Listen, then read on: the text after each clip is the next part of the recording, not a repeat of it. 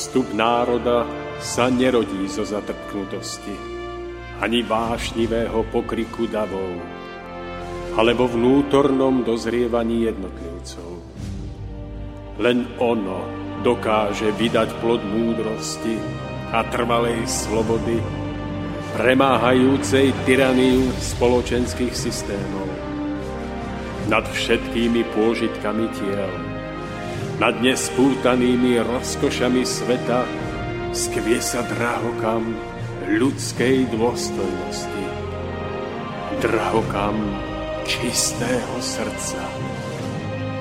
Úcta, láska, pokora, odvaha sú cestou k cieľu, ktorý hľadáme.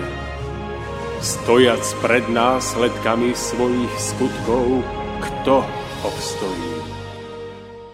Milí priatelia rádia Slobodný vysielač, kalendár nám ukazuje na 15. október 2015 a ja vás opäť srdečne zdravím a vítam pri počúvaní ďalšieho dielu našej relácie Cesta v zostupu. Ako už mnohí iste viete, mojim dnešným hostom je pán Milan Šupa, ktorý do našej relácie osobne zavítal už po druhý krát, aby sa s nami podelil so svojimi pohľadmi na život, na jeho hodnoty, a hĺbšie súvislosti. Dnes bude hovoriť o tom, čo všetko chýba súčasnému školstvu a čo by teda školstvo malo priniesť do svojej praxe, aby naplnilo zmysel svojho poslania. Pán Šupa bude dnes hovoriť predovšetkým zo svojich dlhoročných učiteľských skúseností, pretože sám učil deti dlhé roky výtvarnú výchovu a pritom mohol pozorovať, kadiaľ v oblasti výchovy cesta vedie a kadiaľ nevedie. Takže ja po tomto krátkom úvodnom slove vítam v našom štúdiu pána Šupu, ktorý sedí po mojej pravici. Pán Šupa, vítajte. Ďakujem, ďakujem za pozvanie. Pán Šupa, skôr ako pristúpime k našej téme, ako som už spomínal, budeme hovoriť o problematike výchovy a školstva. Ja pripomínam našim poslucháčom, že ak budú mať nejaké otázky alebo nápady alebo aj pripomienky k danej téme, tak nám môžu napísať na e-mail studio zavináč gmail.com alebo telefonovať na známe číslo 048 38101. Ale najlepšie, ak nám budete volať až po druhej hodine našej relácie, aby pán Šupa mal nejaký čas na rozvinutie témy. No a my budeme samozrejme za každý vecný postreh vďační a budeme radi, ak nám pomôžete túto našu dnešnú tému prehlbiť. No aby som nezabudol na to, na čo pravidelne zabudám, na čo ma pán Koroni upozorňuje, tak od mikrofónu sa vám prihovára Tomáš Lajmon.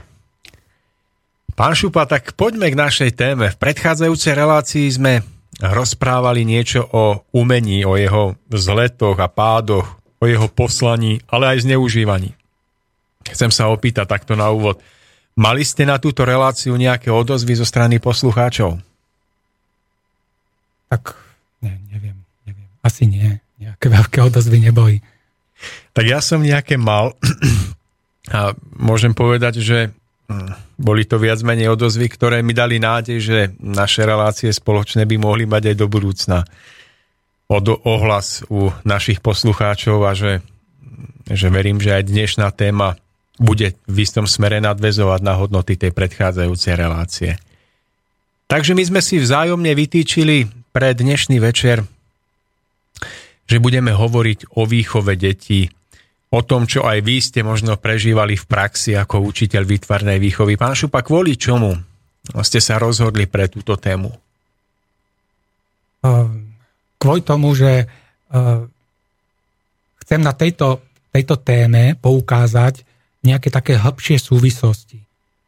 Pretože budeme na začiatku hovoriť o určitej určitom takom zásadnom omyle ľudstva, e, ktorý sa už e, dlhú históriu ťahá s týmto ľudstvom, ktorý sa istým spôsobom e, záporne premieta do všetkých oblastí nášho života a vlastne aj do školstva.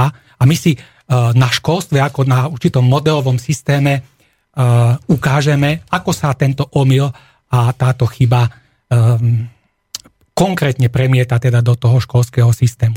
Ja by som možno na úvod začal takým obsahom, o čom budeme hovoriť. Budeme v takých blokoch, to znamená o tejto chybe, o tej zásadnej chybe ľudstva, ktorú robíme už dlhé stáročia, to bude taký prvý blok. Druhý blok bude o tom, ako sa táto konkrétna chyba premieta do školstva. Uh, tretí blok by sme pohovorili o um, už o vyslovene konkrétnych predmetoch, budeme sa venovať základnému školstvu, uh, prostredníctvom ktorých je možné eliminovať túto chybu a prostredníctvom ktorej je možné vyvážiť túto chybu a nasmerovať všetko lepším smerom. Uh, v ďalšom bloku by sme sa povenovali uh, správaniu. O, ako všetci vieme, že na školách narastá uh, zlé chovanie žiakov až agresivita, takže toto by bol ďalší blok. No a potom, ak nám zostane čas, tak by sme sa povenovali veľmi aktuálnej téme sexuálnej výchovy. No tak budem veľmi rád, ak sa nám podarí stihnúť to, to budete mať skutočne náročnú úlohu, ale ak nie, tak budeme môcť pokračovať snáď aj niekedy v budúcnosti. Pa- Pardon. Pán Šupa, hovoríte o tom, že e, podliehame nejakému zásadnému omylu ľudstva. O čom hovoríte, keď hovoríte o tomto omyle? O čo ide? Ja by som možno začal takou, takou rečnickou otázkou smerom do poslucháčom. A síce, či sa už poslucháči skúsili zamyslieť nad tým, čom pramení zlo. Čom pramení, v čom je koreň všetkého zla. Pretože to zlo s jeho mnohorakými prejavmi si môžeme pripodobniť k akejsi korune košatého stromu kde je mnoho hrubých konárikov, mnoho tenkých konárikov, ale všetky vyrastajú z jedného jediného kmeňa. To znamená, všetky majú jeden jediný základ. No a e, tí ľudia, ktorí chcú bojovať voči zlu, zväčša to robia tak, že bojujú proti tým jednotlivým prejavom toho zla. To znamená, že oni vezmú tú sekeru pomyselnú a teraz stínajú tie konáre a konáriky. Ale uh, po čase vlastne z toho kmeňa, ktorý, z toho základu, ktorý zostáva nedotknutý, tie konáriky na novo opäť vyrastajú. Je to ako uh, akýsi boj s tým uh, stohlavým, tisíchlavým drakom, že keď mu zohnete, teda zotnete tú jednu hlavu, tak uh, mu narastú v zápäti dve ďalšie. To znamená, že je to veľmi závažná otázka, v čom spočíva koren všetkého zla. Pretože uh, týmto pádom alebo zodpovedaním tejto otázky by sa dá tým bojovníkom proti zlu meč do ruky, alebo ktorý by boli schopní nasmerovať tým jediným správnym smerom do srdca toho draka a tým vlastne tým jedným presným úderom by eliminovali všetkých tých tisíc hlav.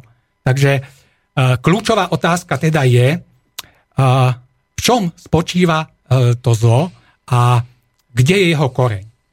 No a prejdeme teda už k objasneniu tejto otázky.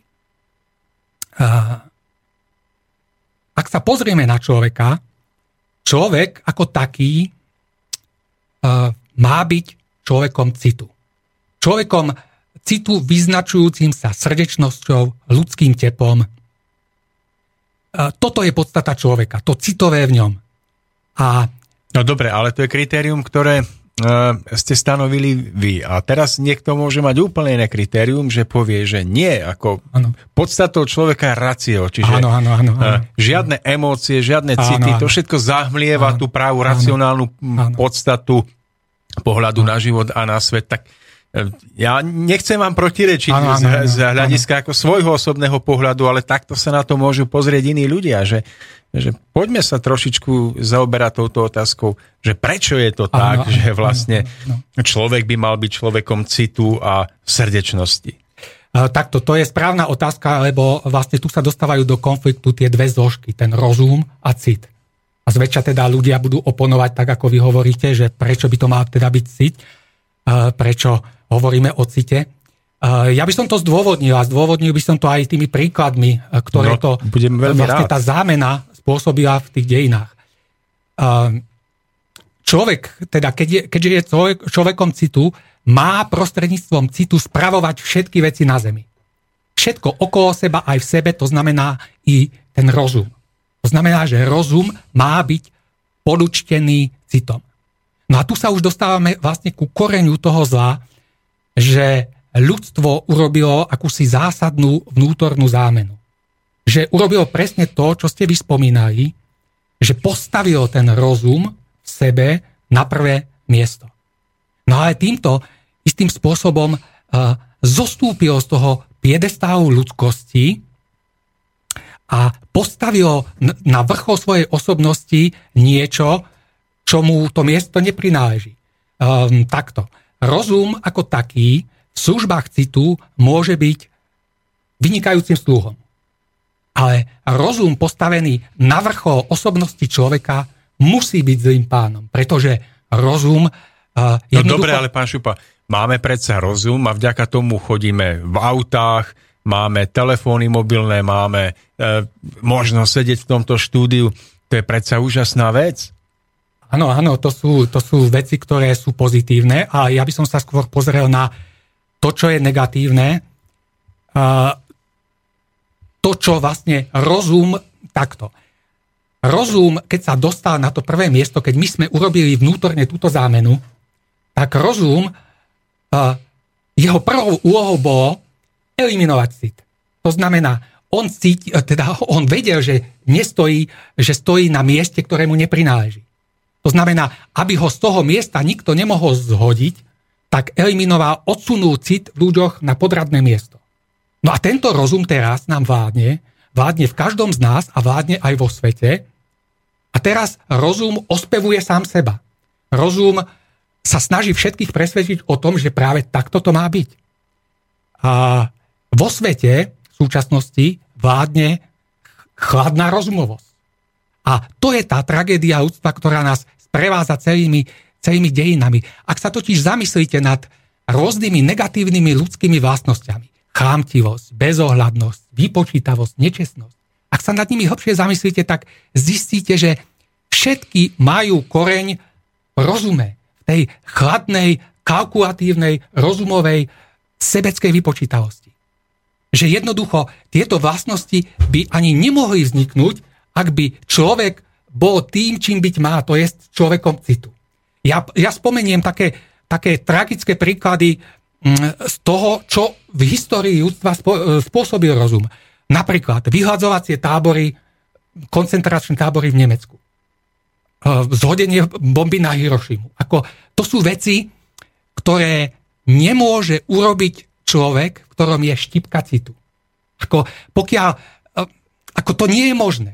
To je možné len človeku, ktoré, v ktorom vládne chladná rozumovosť a tá chladná rozumovosť v ňom všetko citovo ľudské odsunula úplne nabok a zavrela to do nejakej 13. komnaty.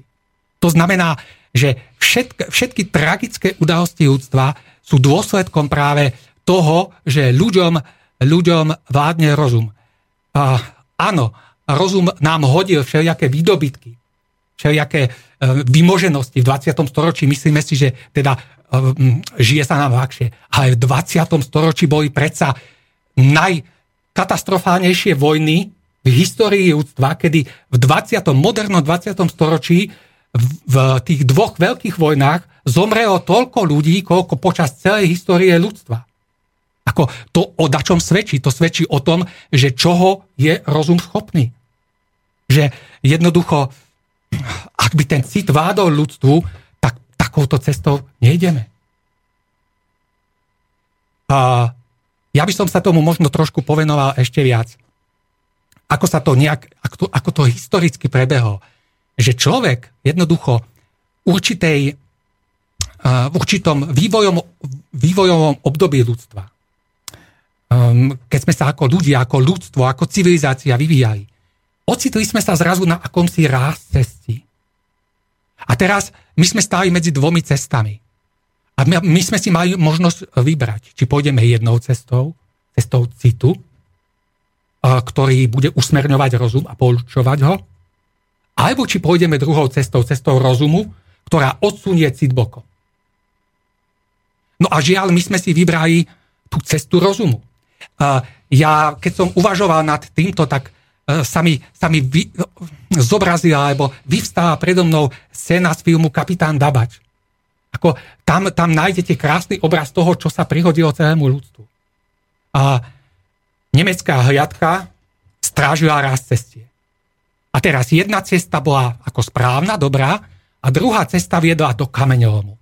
Oni tam mali e, zátarasu a teraz tá nemecká hliadka, dvaja vojaci, ukazovali, keď išli auta, kolo na auto, ukazovali správnym smerom.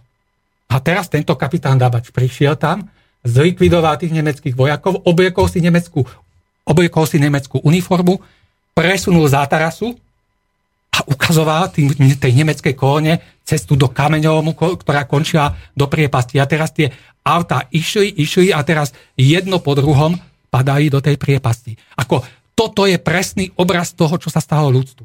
Ako my pod, to teraz nebudeme rozoberať pod akými vplyvmi, boli tam nejaké vplyvy, sme sa rozhodli nesprávne. Rozhodli sme sa vykročiť na tú cestu rozumu.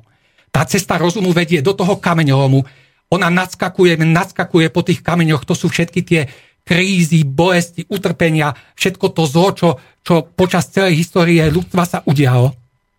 A tá cesta, žiaľ, končí na dne priepasti.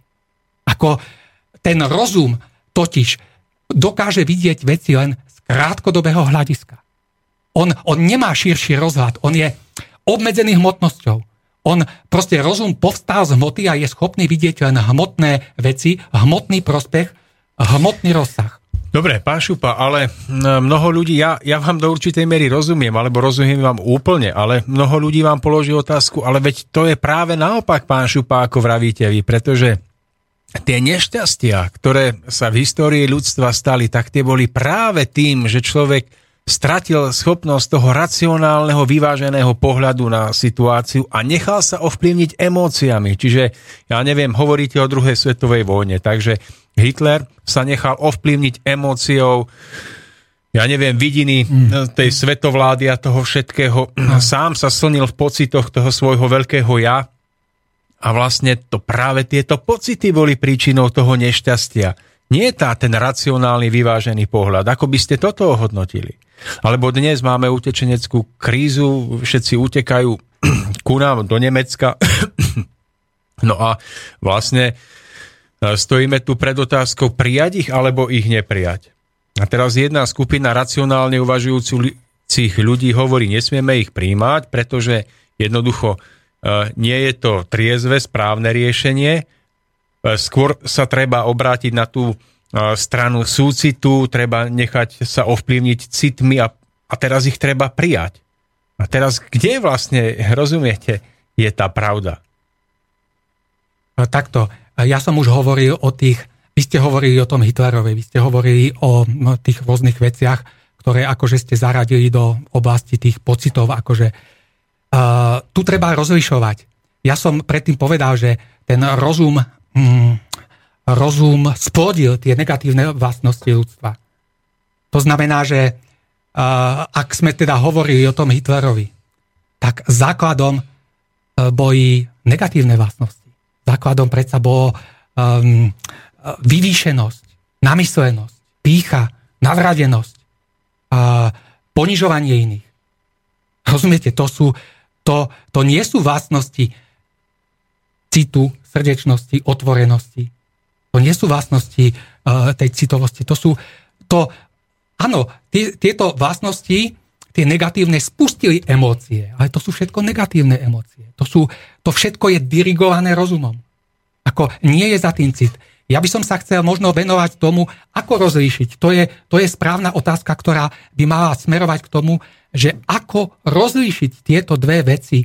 Lebo, pán Šupa, pochopte ma, prečo sa to pýtam. Lebo napríklad ráno máte vstať a ísť do práce. Vonku ano. sneží, je vonku zima. Áno. No a keď sa riadite tým racionálnym hľadiskom, tak si uvedomíte, musím ísť, lebo musím zaplatiť peniaze, musím ano. všetko toto poriešiť, ano. čiže musím ísť a prekonám sa, idem do tej ano. práce. Ano. No a potom máte ten druhý pohľad, že ak sa riadite podľa svojich pocitov, tak si poviete, ja, ale ja nejdem nikde, mne je v tej posteli príjemne a mhm. jednoducho to je ten môj, ten môj pocit vnútorný, ktorému dávam prednosť. Tak nepôjdem do tej práce a nakoniec si nezaplatím účty a vyhodia ma z bytu. Uh, takto. Ak hovor, no to jedno, jednoducho treba pochopiť, že pocity, o ktorých hovoríte, to je tiež ako uh, dielo rozumu. Pocity. pocity. Aha, čiže po, pocit a cit vnímate áno, ako áno, niečo pocit, rozdielne? Tak, pocit a cit sú niečo. Cit, uh, pocit vystáva z rozumu. Tam spolupracuje rozum.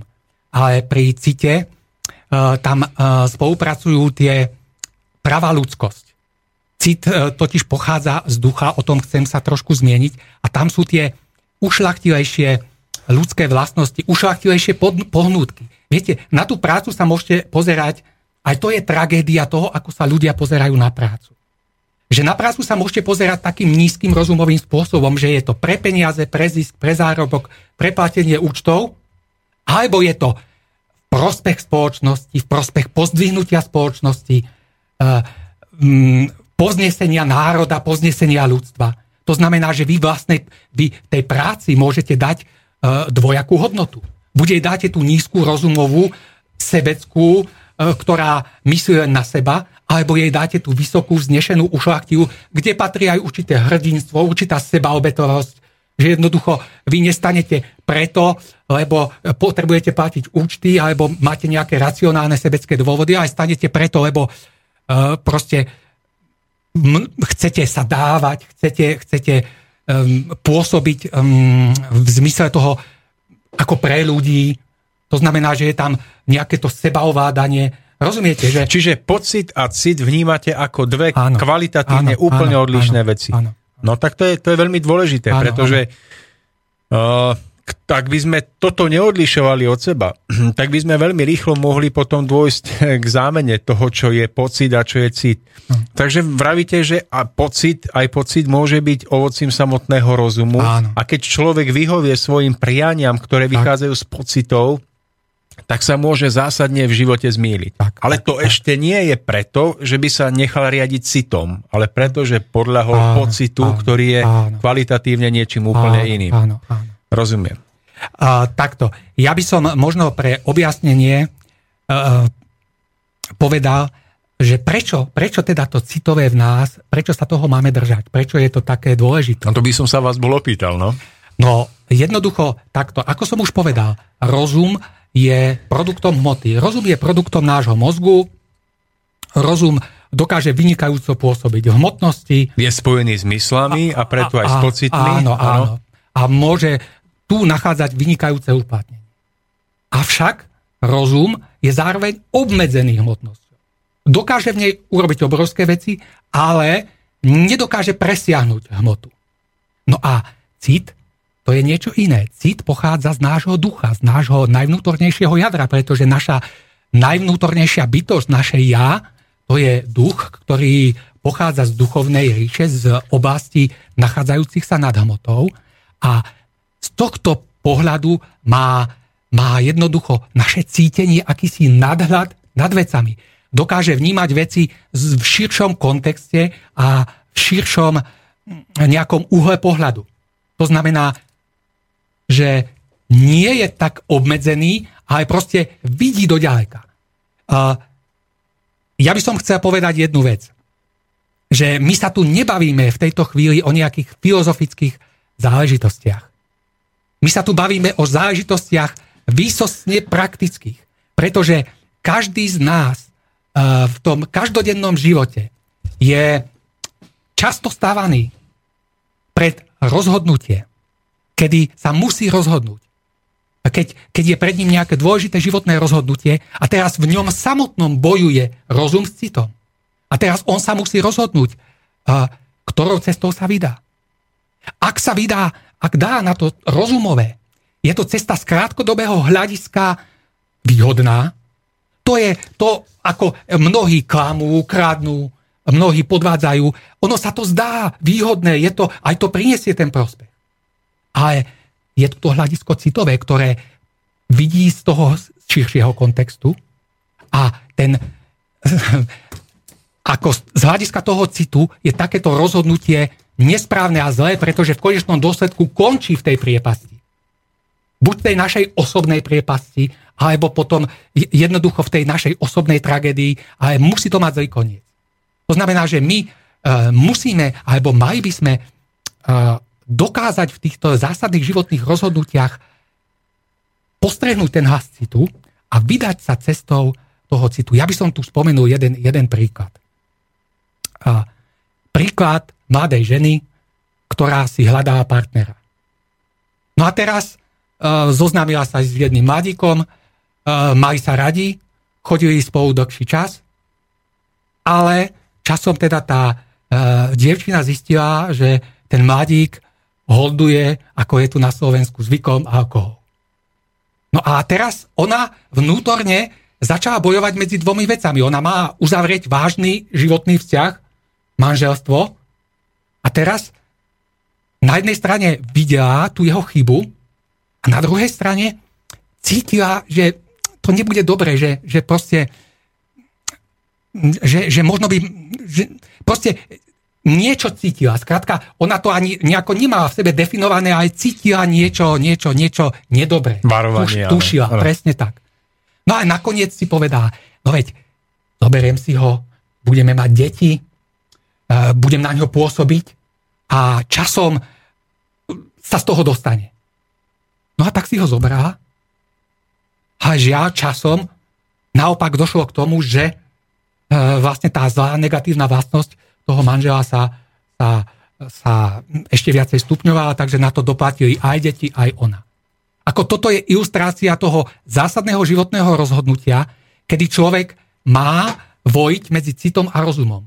Ten cit pochádzajúci, ako majúci ten nadhľad, vidiaci určitým spôsobom do budúcnosti, do budúcnosti, túto dievčinu varoval. Bolo to akoby nejasné tušenie, akoby taký prvotný, prvotný záchvel. Ono, vždycky je to, vždycky je to blesku rýchly prvý, prvý dojem. Pretože cit vždycky v každej situácii okamžite blesku rýchle reaguje a vždy je mu jasné, okamžite je mu jasné, pretože vidí veci z výšky, že je to dobré alebo zlé. Pretože vlastne aj e, naše svedomie je súčasťou citu. A naše svedomie nám takisto v každej situácii hovorí, takto rob, takto rob. Ale my si povieme, ale veď, ostatní to robia takto, ale veď on prestane piť. Ale veď uh, urobím to takto. A to už je ten rozum. Ten prichádza po tom cite, ten je pomalší, ale keby sme to v sebe selektovali, ten je pomalší a my, sa, my urobíme to zlé rozhodnutie. My sa vydáme tom nesprávnou cestou. Ono sa nám z krátkodobého hľadiska darí. Krátkodobo nám veci vychádzajú. Ale z toho dlhodobého hľadiska dôjde k tragédii. Pretože proste rozum je sluha rozum nevidí do diálky. Rozum by mal poslúchať cit. A človek je človekom citu. Cit ho, jedine cit ho môže viesť správnymi cestami. Inak e, je to v podstate e, cesta do nešťastia. Takže dá sa povedať, že pravý cit je to jediné, čo sa dokáže vzoprieť aj sile pocitov a sile všetkého toho, čo inak človeka ovláda. Áno, že to je tá áno, najsilnejšia áno, časť, áno, ktorá, áno. ktorá je spojená áno. zároveň aj s, s citmi lásky a spravodlivosti. Áno. Pán Šupa, eh, dajme si hudobnú prestávku a budeme pokračovať v ďalšom bloku. Čo poviete? Ja som ešte chcel túto, toto, tak poďte, toto, toto ešte... doplniť. To, ako, keď som uvažoval na, tento, na touto tému, tak mi prišla taká, taká zaujímavá vec, také zaujímavé súvislosti.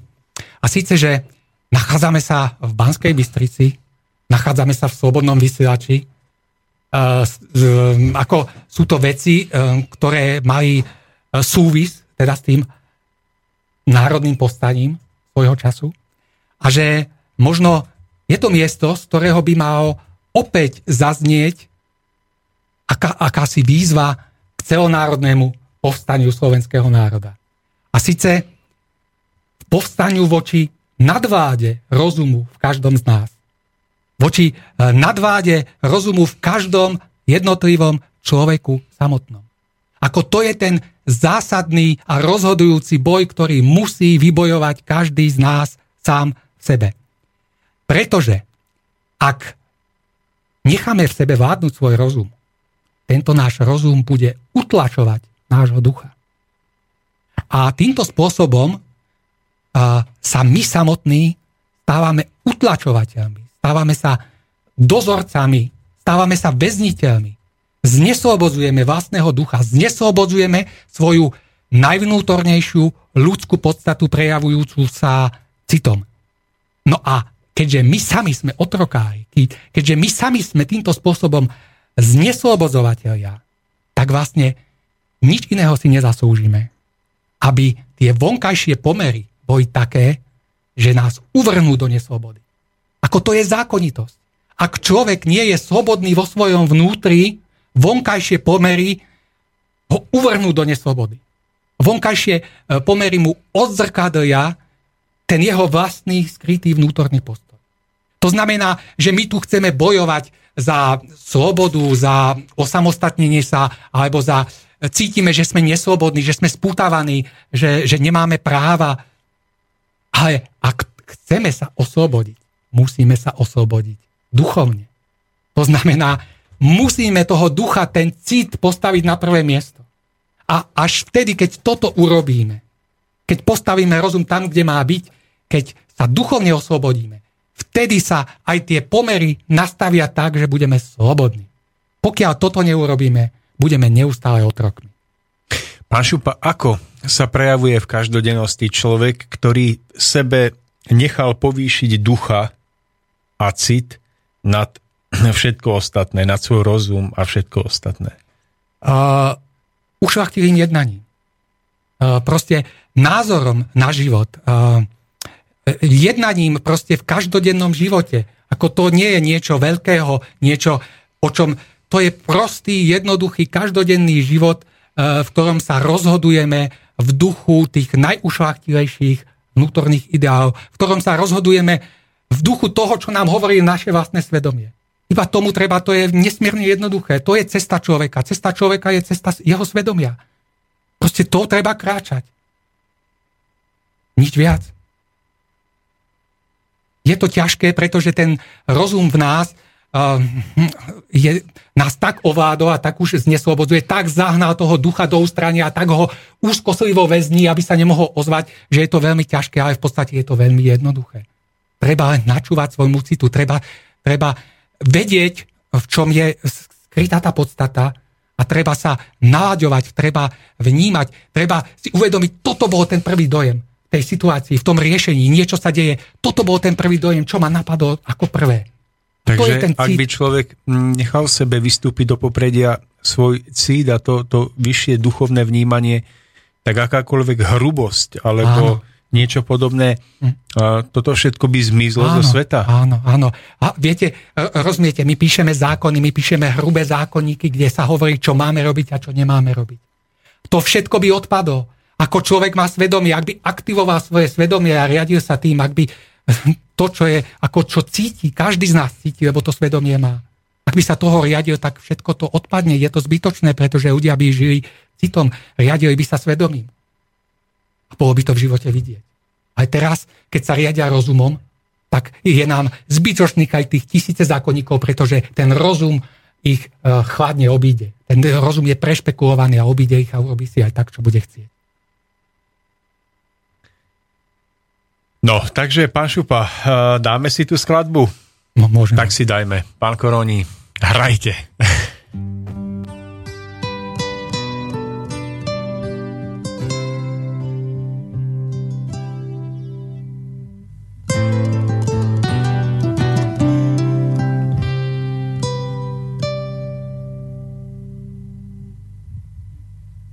Cesty, ktoré si tak dávno opustil. Odlesk pút, keď sa slnkom zdal. Opäť volajú v diaľ, musíš už ísť. Musíš opäť nájsť svoj cieľ.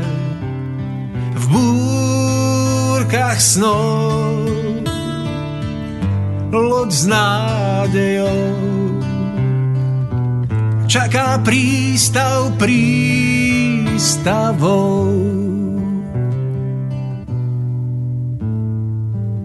Rozpomeň sa, že si v srdci lásku mal.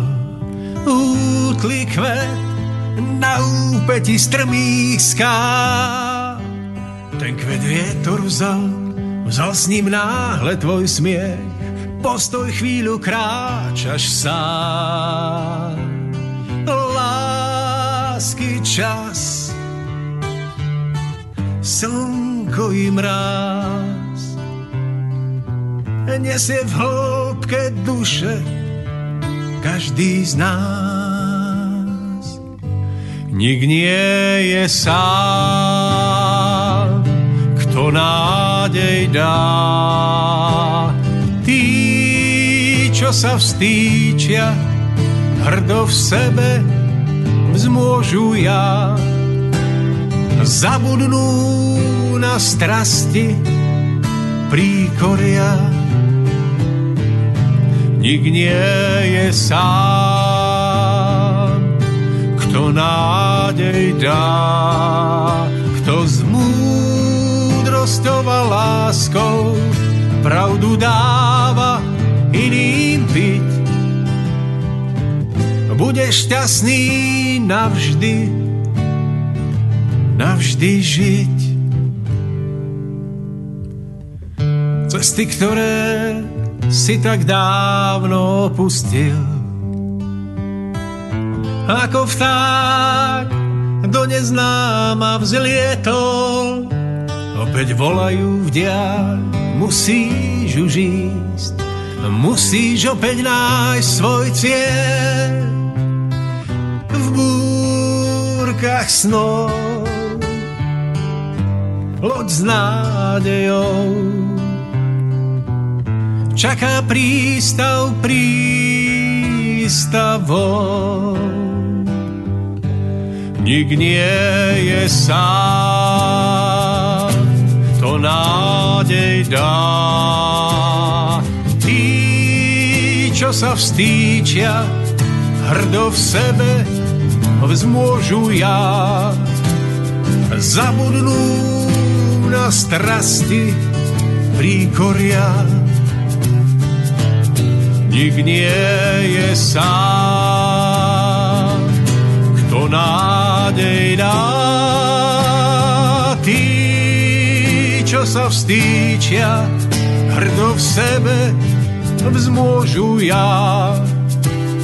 Zabudnú na strasti príkoria. Zabudnú na strasti príkoria.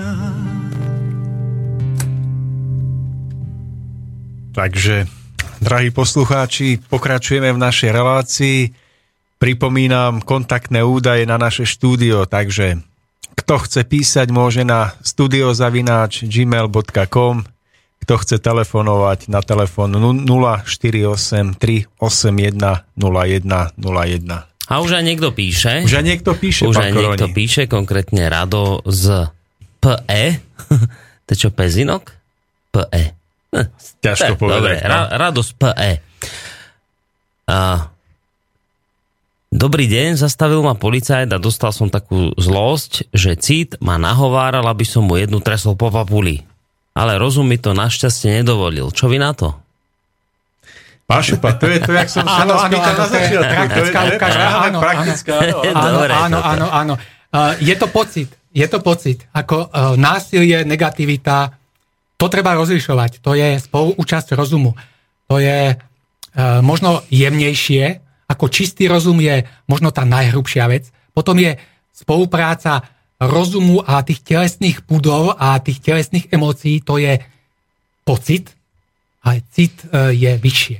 To ako treba rozlišovať. Ne- Nebol to cit.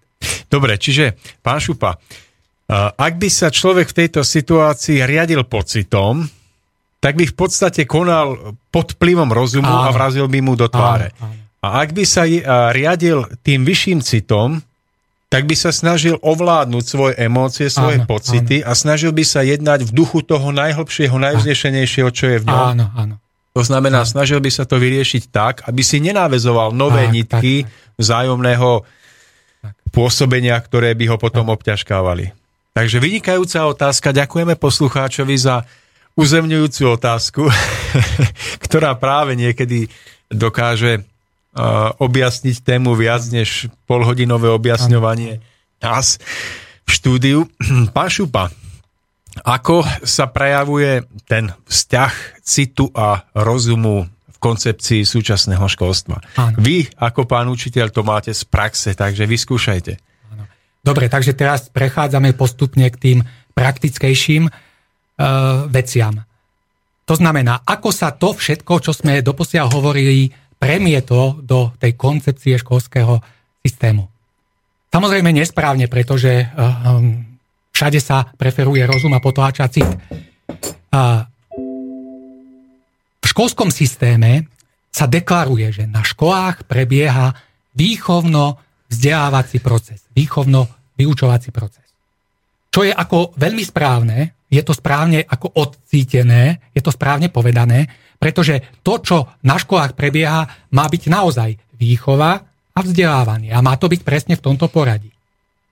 A žiaľ, realita je úplne iná. Realita sa spreneveruje tomu, čo je deklarované. Pretože v skutočnosti prebieha na školách iba vzdelávanie, iba jednostranne preferovanie rozumovosti a tá výchova je potlačená kde si bokom. Tá výchova obnášajúca stimuláciu tej citovosti v žiakoch je kde si bokom. Veď čo je vlastne výchova?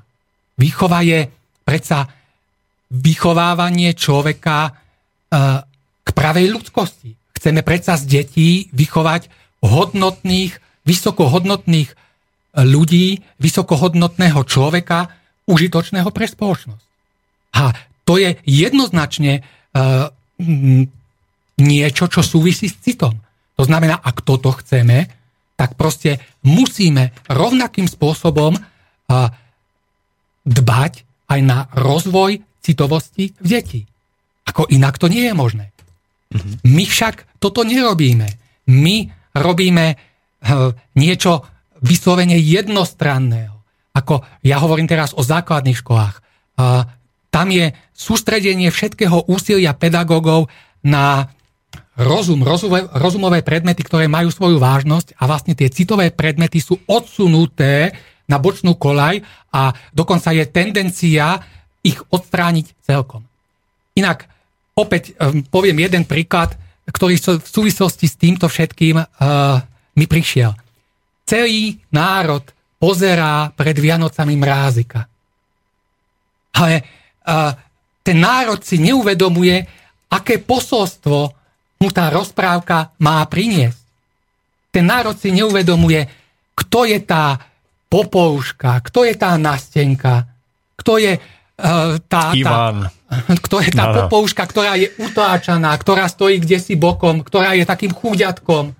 Kto je tá Marfa, ktorá sa rozmáha, ktorá sa nafukuje, ktorá nemá na to, ale a tá rozprávka nám ukazuje opäť to, ako vlastne ten cit, to, to potláčané v človeku, tá pupouška utláčaná, kde si v úzadí, tá nastenka, ako nakoniec tá hodnota, tie skutočné hodnoty tej ľudskosti predsa len zvíťazia v tých životných bojoch nad tou rozumovosťou. To je to víťazstvo dobra nad zlom. To je to posolstvo tých našich rozprávok, ktoré nám ako tí predkovia v určitom širšom kontexte ukázali, iba my nie sme už schopní dešifrovať to ich posolstvo.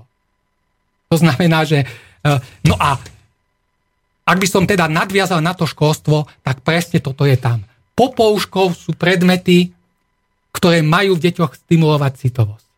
A tou rozpínajúcou sa marfou, ktorá na to nemá, sú tie predmety, ktoré stimulujú to rozumové. To je tá váženosť. Ja by som to ilustroval na na jednom príbehu, na jednom rozhovore, ktorý som si vypočul medzi jedným takým 8-ročným chlapcom a e, 10-ročným dievčaťom.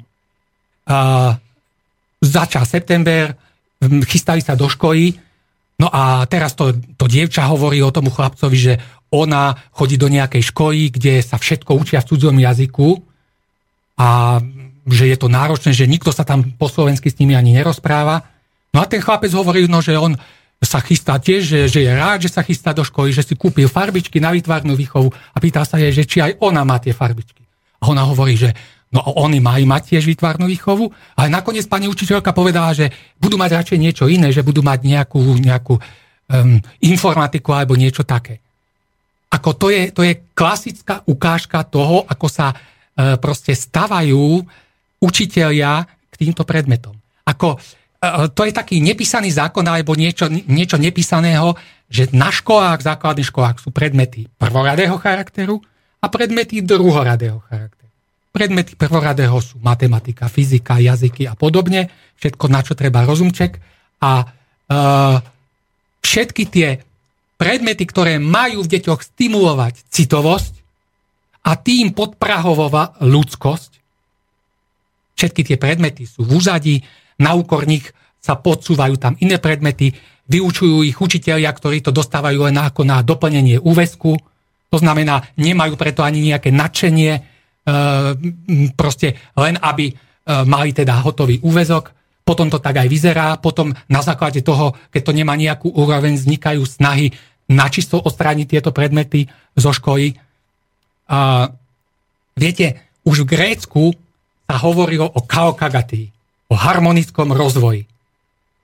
Harmonický kaokagatia v Grécku to bolo ako rozvoj, harmonický rozvoj duše a tela. A tela. No a ak my tú kaokagatiu uplatníme na tie dve zložky rozum a cit, tak na školách by sa minimálne malo dostať rovnakej pozornosti obom týmto zložkám osobnosti dieťaťa. To znamená presne rovnakej pozornosti citovej zložke osobnosti a presne rovnakej zložke rozumovej. Nikto tu nie, nie, nie je proti rozumu, to je úplne v poriadku, ale proste ten protipol musí byť zodpovedajúcim spôsobom posilnený. A viete, ono, ako som povedal, že tá chyba sa ťahá s úctvom už celé stáročia. A ono sa to žiaľ premietlo dokonca do konštrukcie nášho mozgu. Lebo my, keď sa pozrieme na základné členenie nášho mozgu, máme veľký mozog a malý mozog. Veľký mozog je mozog rozumový, a malý mozog je mozog citový. Ale to členenie na veľký a malý hovorí vlastne o tej tragédii, ktorá sa udiela s týmto ľudstvom. O tej nesmiernej chybe, ktorá vlastne poznamenala dokonca aj náš mozog. Pretože ak by bol vývoj ľudstva harmonický, tak by predsa musel byť harmonický aj náš mozog. To znamená harmonicky vyvinutá aj rozumová časť, ale aj citová časť. To by bol pravý človek, ktorý, e, ktorý by mal žiť na tejto planete. A žiaľ, na tejto planete žijú už ľudia hm, s, e, poviem to, so zdegenerovaným mozgom. Že to rozumovosťou posunutý, posunutý niekde, niekde. Pán Šupa, takže hovoríte o tom, že pokiaľ by vychovávateľia, učiteľia, pedagógovia na školách správne pochopili svoju úlohu, tak by sa mali snažiť o to, aby v deťoch rozvíjali nie iba tú racionálno rozumovú zložku áno, osobnosti, áno. spojenú s tzv. IQ, inteligenč, áno, áno. inteligenčným kocientom, áno. ale rovnako by sa snažili rozvíjať v deťoch aj emocionálnu áno, časť, áno. citovú, spojenú viac s prežívaním citov ľudskosti, opravdivosti, áno. lásky a spravodlivosti, ktorú nazývame EQ ako emocionálny kvocient. A vy vravíte, že v povedomí našich učiteľov prevláda názor, že väčšiu prednosť by mali mať tie predmety, ktoré, ktorých dominuje rozumovosť a že to je tá nadvláda tej marfy nad tou jemnou nástenkou a to je tá tragickosť toho systému, že vlastne kto je jemnejšie založený, citovejší, vnímavejší so sklonmi alebo predpokladmi k umeniu, k výtvarnej práci, tak je dopredu opovrhovaný a odsúvaný niekde na druhú kolaj v porovnaní s niekým, kto absolútne nemá tieto jemnocitnejšie záchvevy, ale je kalkulatívne vynikajúco vybavený. A vlastne ide to potom ďalej a stáva sa, že uplatnenie v praxi každodennosti života majú jedna a, skupi- a druhá skupina úplne rôznorodé s tým, že tá prvá, citovejšie založených ľudí je prakticky úplne znevýhodnená. Čiže sa ani neoplatí venovať sa jemnocitnejšej práci, ak si chcete zarobiť na chlieb. No, ja by som sa na tú vec, áno, presne tak, ako ste hovorili, uh, je to tak, ale uh, ja by som sa na tú vec trošku z iného pohľadu pozrel a síce z toho, že čo vlastne uh, tento náš školský systém takýmto prístupom produkuje. Že, Nech sa páči. Uh, uh, tento systém je teda nastavený takto. Takto sa to na školách robí a teraz toto sa do detí vštepuje a z našich škôl vychádzajú uh, jedinci ako uh, veľmi poznačení chladným rozumovým prakticizmom. Ja by som to nazval, že vychádzajú odtiaľ síce rozumovo zdatní, ale citoví mrzáci. Že jednoducho títo ľudia sú rozumovo veľmi zdatní a sú schopní uh, veľmi rýchlo kráčať po tých priečkách spoločenského rebríčka veľmi vysoko. Avšak, keď sa dostanú tak vysoko, uh, s tými vysokými postami zrazu prichádzajú určité morálne dilemy. Že ten človek je postavený uh, pred nejakú morálnu dilemu, že či jedným podpisom alebo nejakými pár ťahmi za zeleným stolom si privlastní milióny, obohatí sa bezpracne. No a, a ako jedná tento človek vychovaný spoločenským, našim, spoločensk, teda našim uh, školským systémom? No, ten jedná proste tak, ako, ako bolo do ňoho naštepené. Ten jedná rozhoduje sa rozumom. Eh, keďže to citové v ňom nikdy nebolo plnohodnotne rozvíjané, tak proste jedna tak ako jedna. Ako my teraz nadávame na politikov. My, nadá, my nadávame na tých, čo sú na vysokých postoch. Ale tí proste jednajú tak, ako sme to do nich hustili dlhé roky. Sice sú rozumovo zdatní, ale to citové, keby tam bolo to citové, tak by to, uh, tie veci boli použité z toho hľadiska uh, všeplatnosti, z toho hľadiska všeobecného prospechu národa. Dobre, pán Šupa, takže hovoríte, že ak by sa takýto človek s tými vedomosťami a schopnosťami vypracoval na nejakú významnú spoločenskú pozíciu a mal by morálny profil a základ, Áno. tak by sa nikdy morálne nespraneveril tejto svojej úlohe, a vlastne dokázal by tým pomáhať celej spoločnosti. Tak, tak. Ale kvôli tomu, že ľudia nemajú od výchovy, a to sa je, týka tak výchovy rodinej, ako aj školskej, štepované tieto princípy e, citovosti, tak takýto človek, e, ako náhle sa vypracuje vyššie, okamžite je v silnom pokušení zlyhať. No. A aj zlyhala. Tak zdá sa, že je to tak, ako vravíte. Ja by som vám veľmi rád oponoval. Ja som si to dnes pripravil, že budem opäť oponovať, ale vnímam to tak, ako vravíte, že nie je možné inak, než si uvedomiť, že ak zlyhá rodičovská výchova a školská výchova vo vzťahu k mládeži, tak sa nedá očakávať nič iné, než skorumpovaná spoločnosť. Viete, ono, je to paradoxné, že my dbáme na taká škola, deti chodia do takej, onakej školy, také, onaké vzdelanie, ale vlastne, pokiaľ tam nie je ten vybudovaný, ten silný morálny kredit, tá citovosť, tá ľudskosť, tak jednoducho všetky tie prostriedky spoločnosti vynakladané do tých detí vychádzajú na zmar.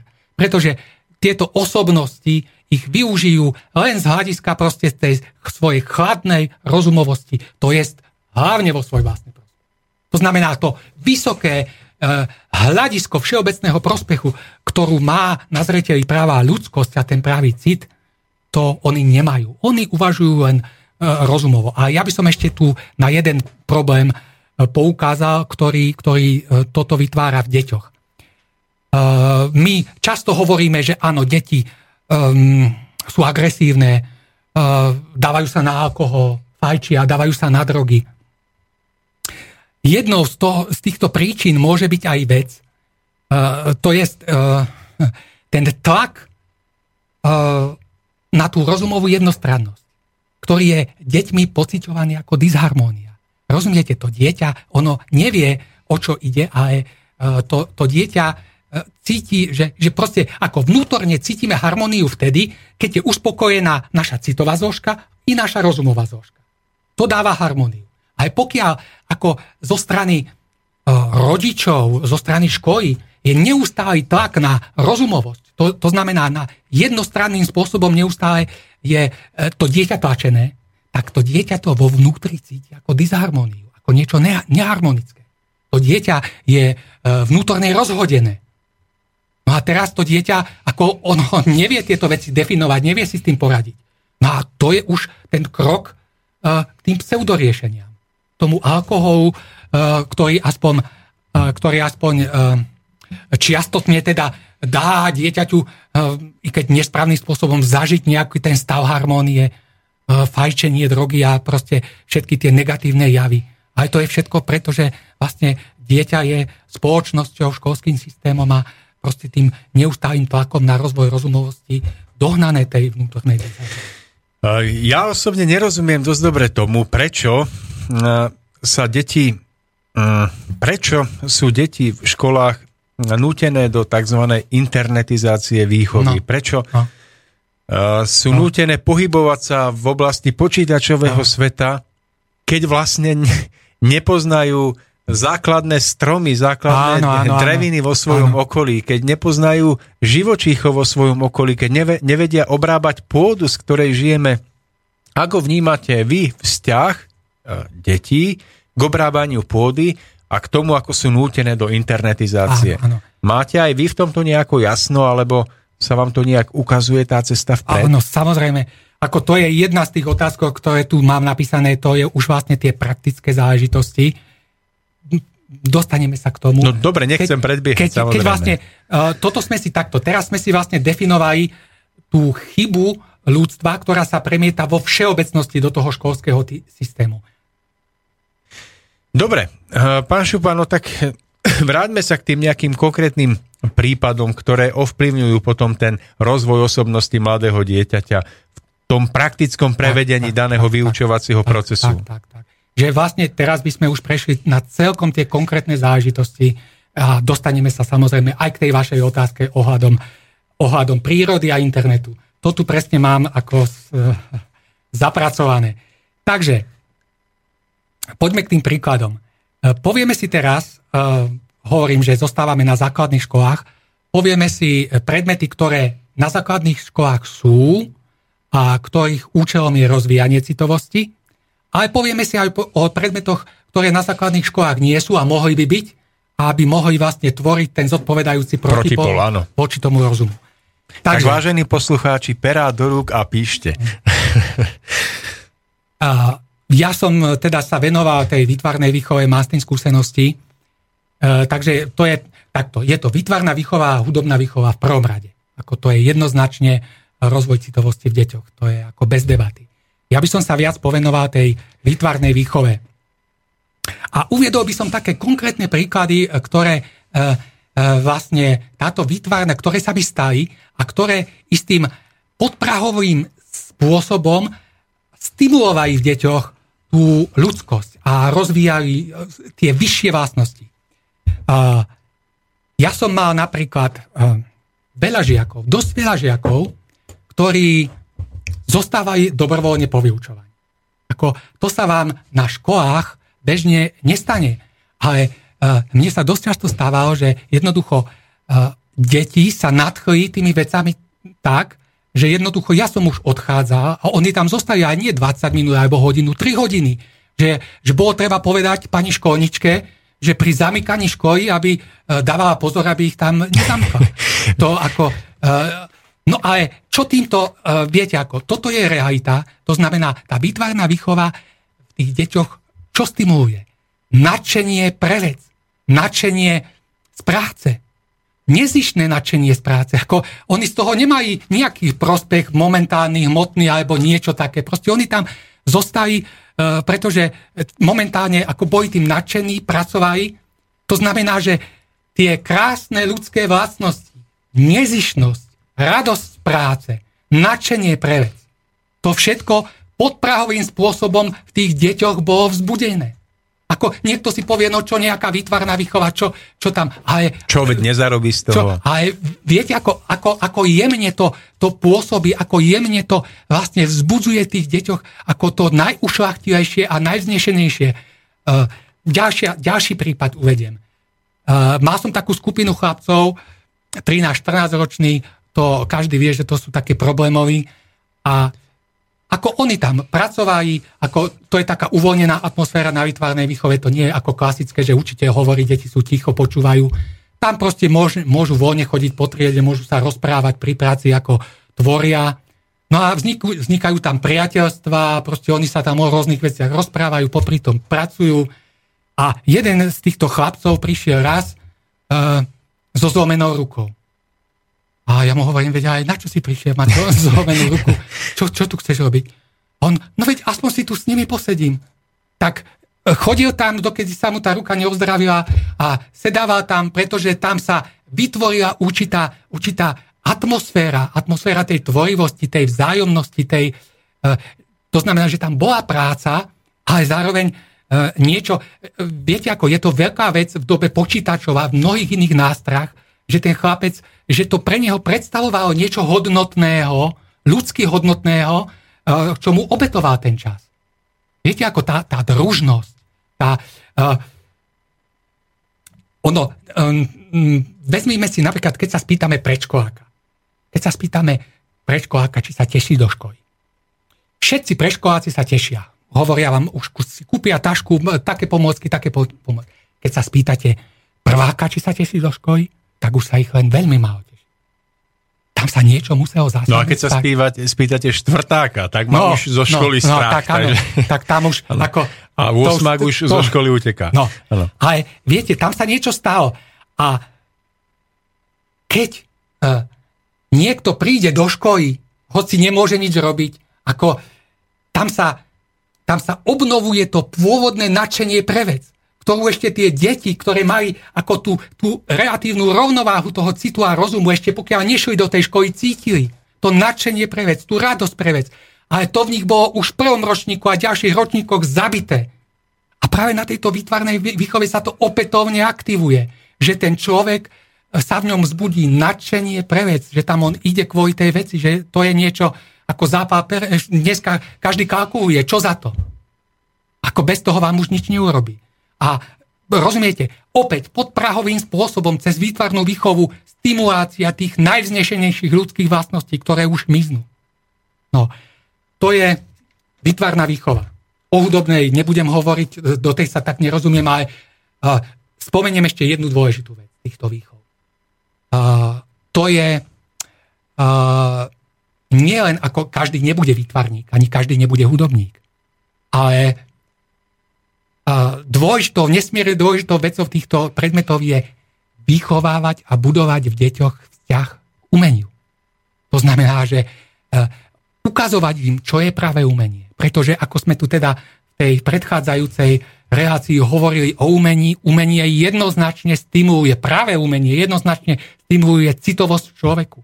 To znamená, že ak sa deťom dá e, v základnej škole do vienka e, vzťah k umeniu, tak sa im tým dáva nesmierne veľa.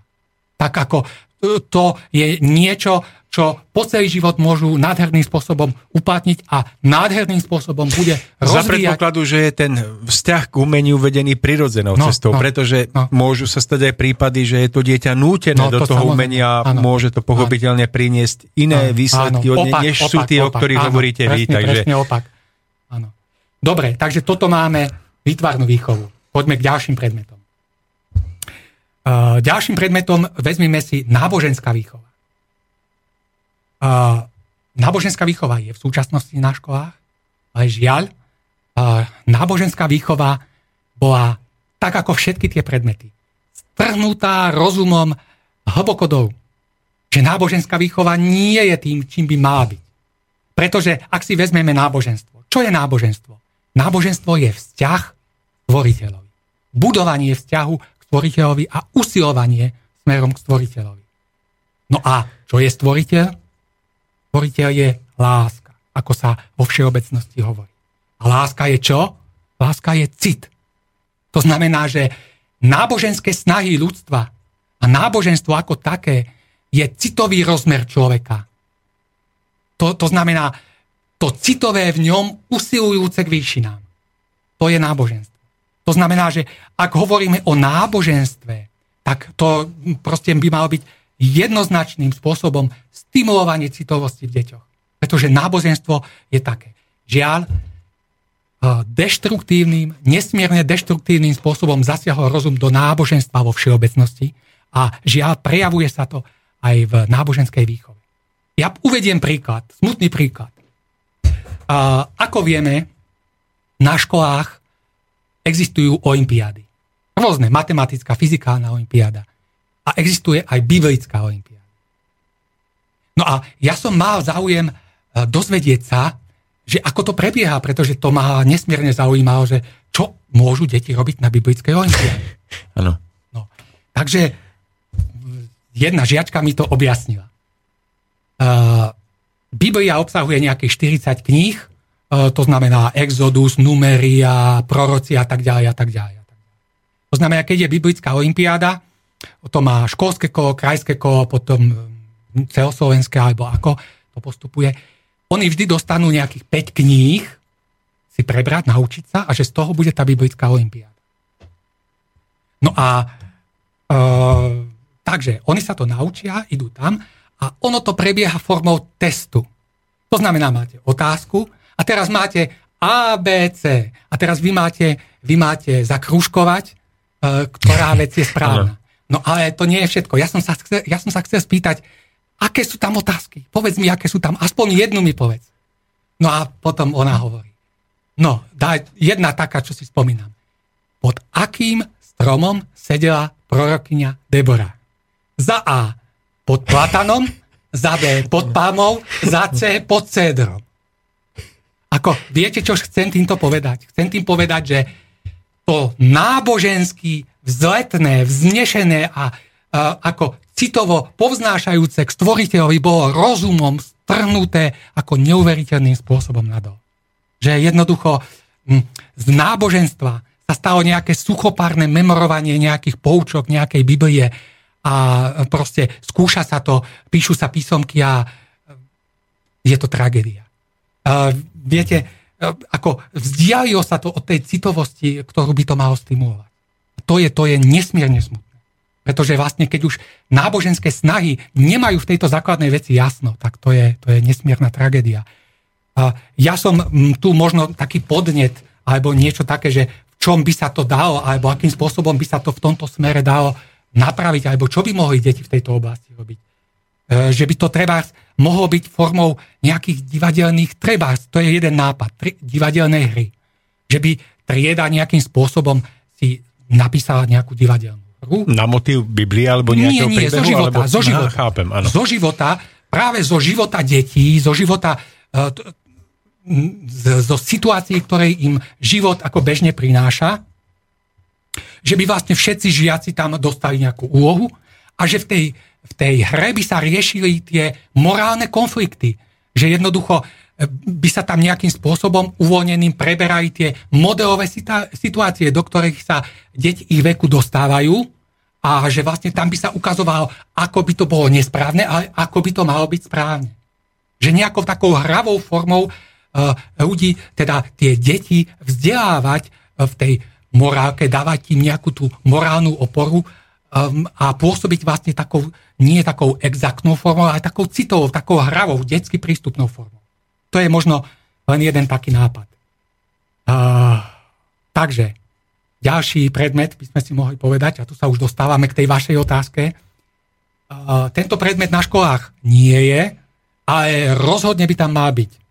Je to ekologická výchova a budovanie vzťahu k prírode.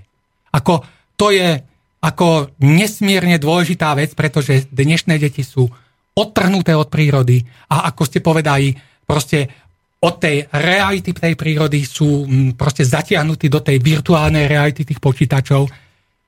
A toto je predmet, ktorý ako jednoznačným spôsobom v deťoch vzbudzuje to, to citové, to, to, ten, ten vzťah k prírode. Ono by sa to dalo mnohými krásnymi formami, rôznymi výletmi do prírody. To by bolo pre deti ako príťažlivé. Starostlivosťou o polička, pestovaním rôznych plodín, zberom liečivých rastlín, starostlivosťou o zvieratá. Uh, rozumiete, že je mnoho hravých alebo takých, takých manuálne deťom priateľných foriem, prostredníctvom ktorých by mohli budovať vzťah uh, k prírode. To je nesmierne dôležitá vec, ktorá tam, ktorá na školách ako chýba a ktorá je, je pre tieto deti priam životne dôležitá, pretože uh, tá odtrhnutosť od prírody, pretože keď prídu domov, tak sedia pri počítači a proste tá, ten základný vzťah k prírode uh, absolútne nulový. Uh, ďalej, telesná výchova. Telesná výchova. Telesná výchova by mala byť úplne rozdielná pre chlapcov a pre dievčatá.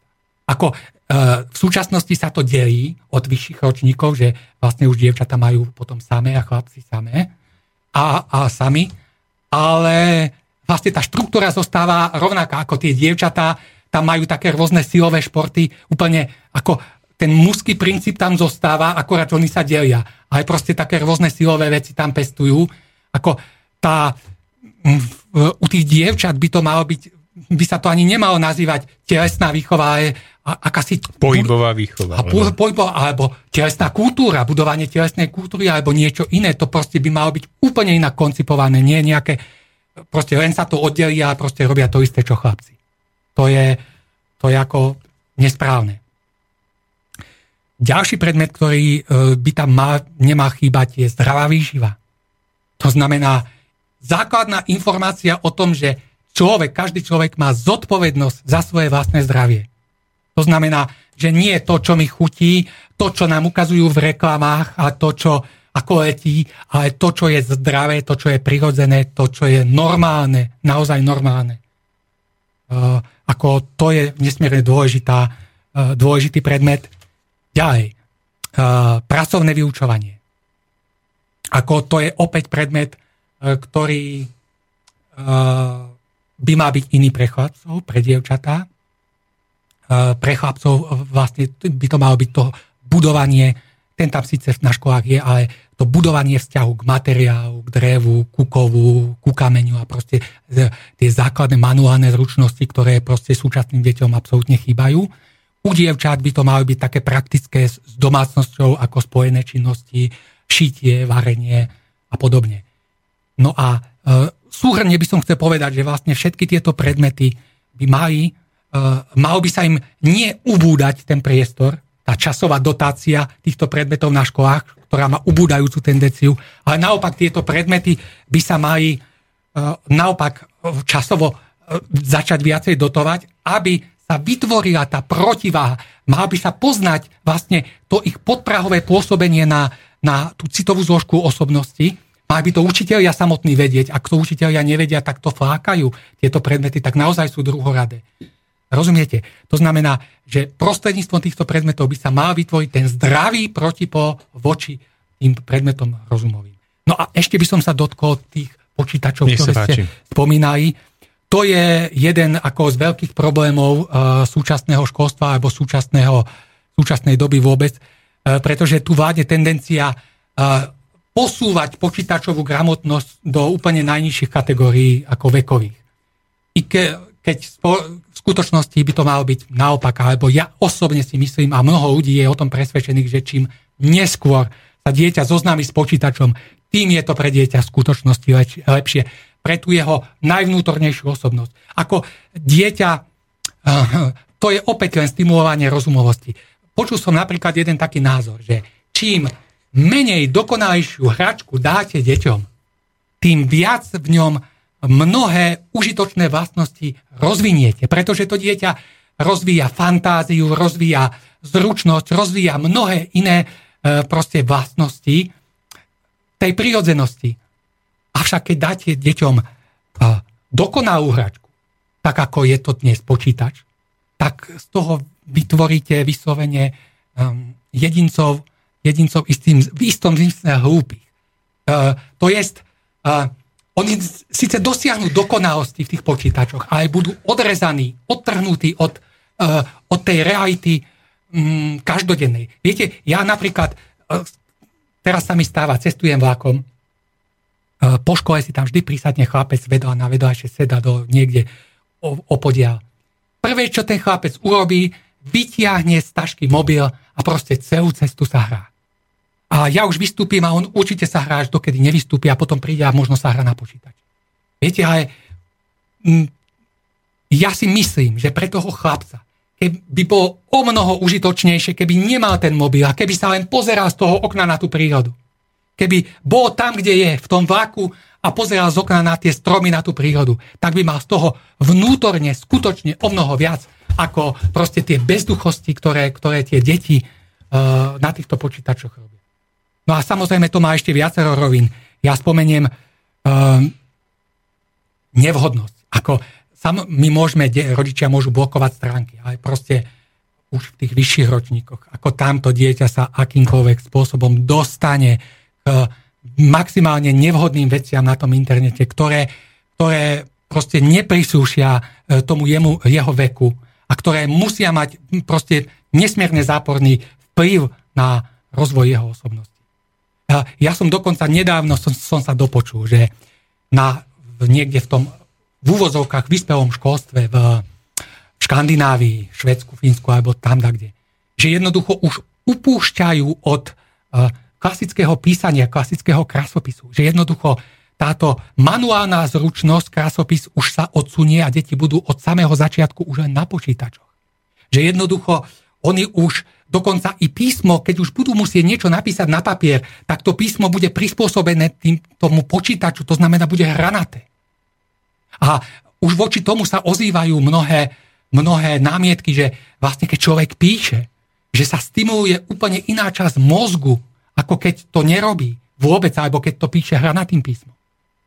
Uh, viete, ono, to je, to je zámena, to je, ako, to je, to sú šlapaje, alebo to je pokračovanie stále tej istej chyby. Keď si vezmeme peniaze. Človek vymyslel peniaze na to, aby mu slúžili, aby to bola nejaká výmenná hodnota, ktorá bude človeku slúžiť. Dnes slúži človek peniazom. Vymkol sa to a dnes je to naopak. Dnes sa stal človek sluhom peňazí. A v školstve je to takisto. E, vymysleli sme počítače, preto aby nám uľahčovali život, ale dnes to dospieva do toho, že my budeme prispôsobovať, deti sa budú prispôsobovať počítačom. Že deti budú od začiatku e, nastavené na počítače a aj svoje písmo si prispôsobia počítač. A to je všetko vlastne v krokoch tej, tej chyby, o ktorej sme hovorili, o tej zámene hodnot, o tej citovej zámene, o tej zámene rozumu s citom, o tej zámene uh, peňazí, ktoré mali slúžiť, ale slúžia, slúžime im my, a o tej zámene, kedy počítače nám mali slúžiť, ale začíname slúžiť my počítač. Takže to je vlastne k tejto, k tejto téme asi tak áno, necháme našich poslucháčov, aby, aby si vydýchli na chvíľku. Pán Koroni, nech sa páči, hrajte.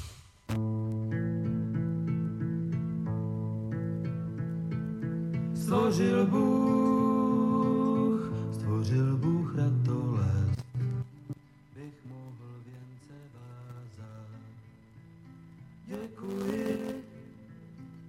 děkuji za bolest, jež učí mne se tázat.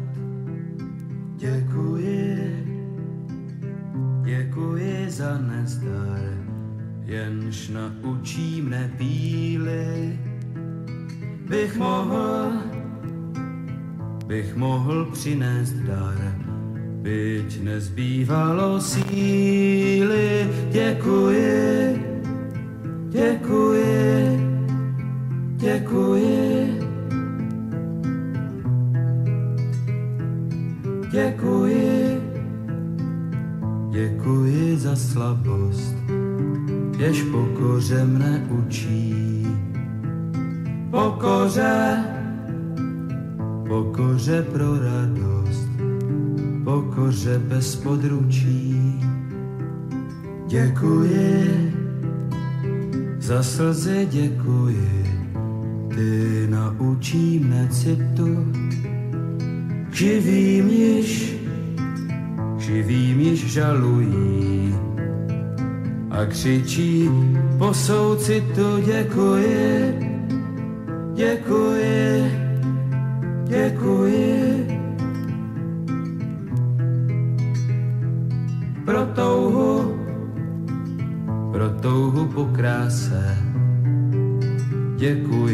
Ošklivost, za to, že za to, že utká se láska a nevraživost pro sladkost, pro sladkost usnutí. Děkuji za únavu, děkuji za ohně vzplanutí. I za šumění splavu děkuji, děkuji Děkuji. Děkuji. Děkuji za žízeň, jež slabost prozradila. Děkuji, děkuji za trýzeň, jež dokonalý díla, za to, že, za to, že miluji, byť strach mi srdce svíral. Beránku, děkuji, marně si neumíral, děkuji. Děkuji, děkuji. Takže my pokračujeme v našej relácii s hostom pánom Milanom Šupom. E, rozprávame sa o školstve, o správnejšom prístupe k výchove detí a, a takisto asi aj predovšetkým k výchove sebe samým, pretože ak nedokážeme vychovávať sami seba pred našimi deťmi, tak ich nikdy nedokážeme správne vychovávať. Ak máte záujem opýtať sa pána Šupu nejakú otázku mu položiť, tak môžete nám volať na telefon 048 381 0101 alebo písať na mail, ktorý opäť pripomínam studiozavináč gmail.com studiozavináč Studio. slobodnyvysielac.sk Tak, to som tak, si tu ja, ale tak. ja si to za každým pred reláciou prepisujem a to som si pomýlil s vašim mailom. To, to bude asi tak Nejaký. presne, že s mojím. Takže ešte raz studiozavinač slobodnyvysielac.sk a inak je tam aj mail, dva dokonca, tak dáme od Milana môžeme, najskôr, môžeme. že dobrý večer, len jeden uhol pohľadu. Tiež už roky preferujem cit pred rozumom, ale postupne prichádzam na to, že všetky cesty vedú do Ríma a že aj rozumom sa dá dostať tam, kde citom.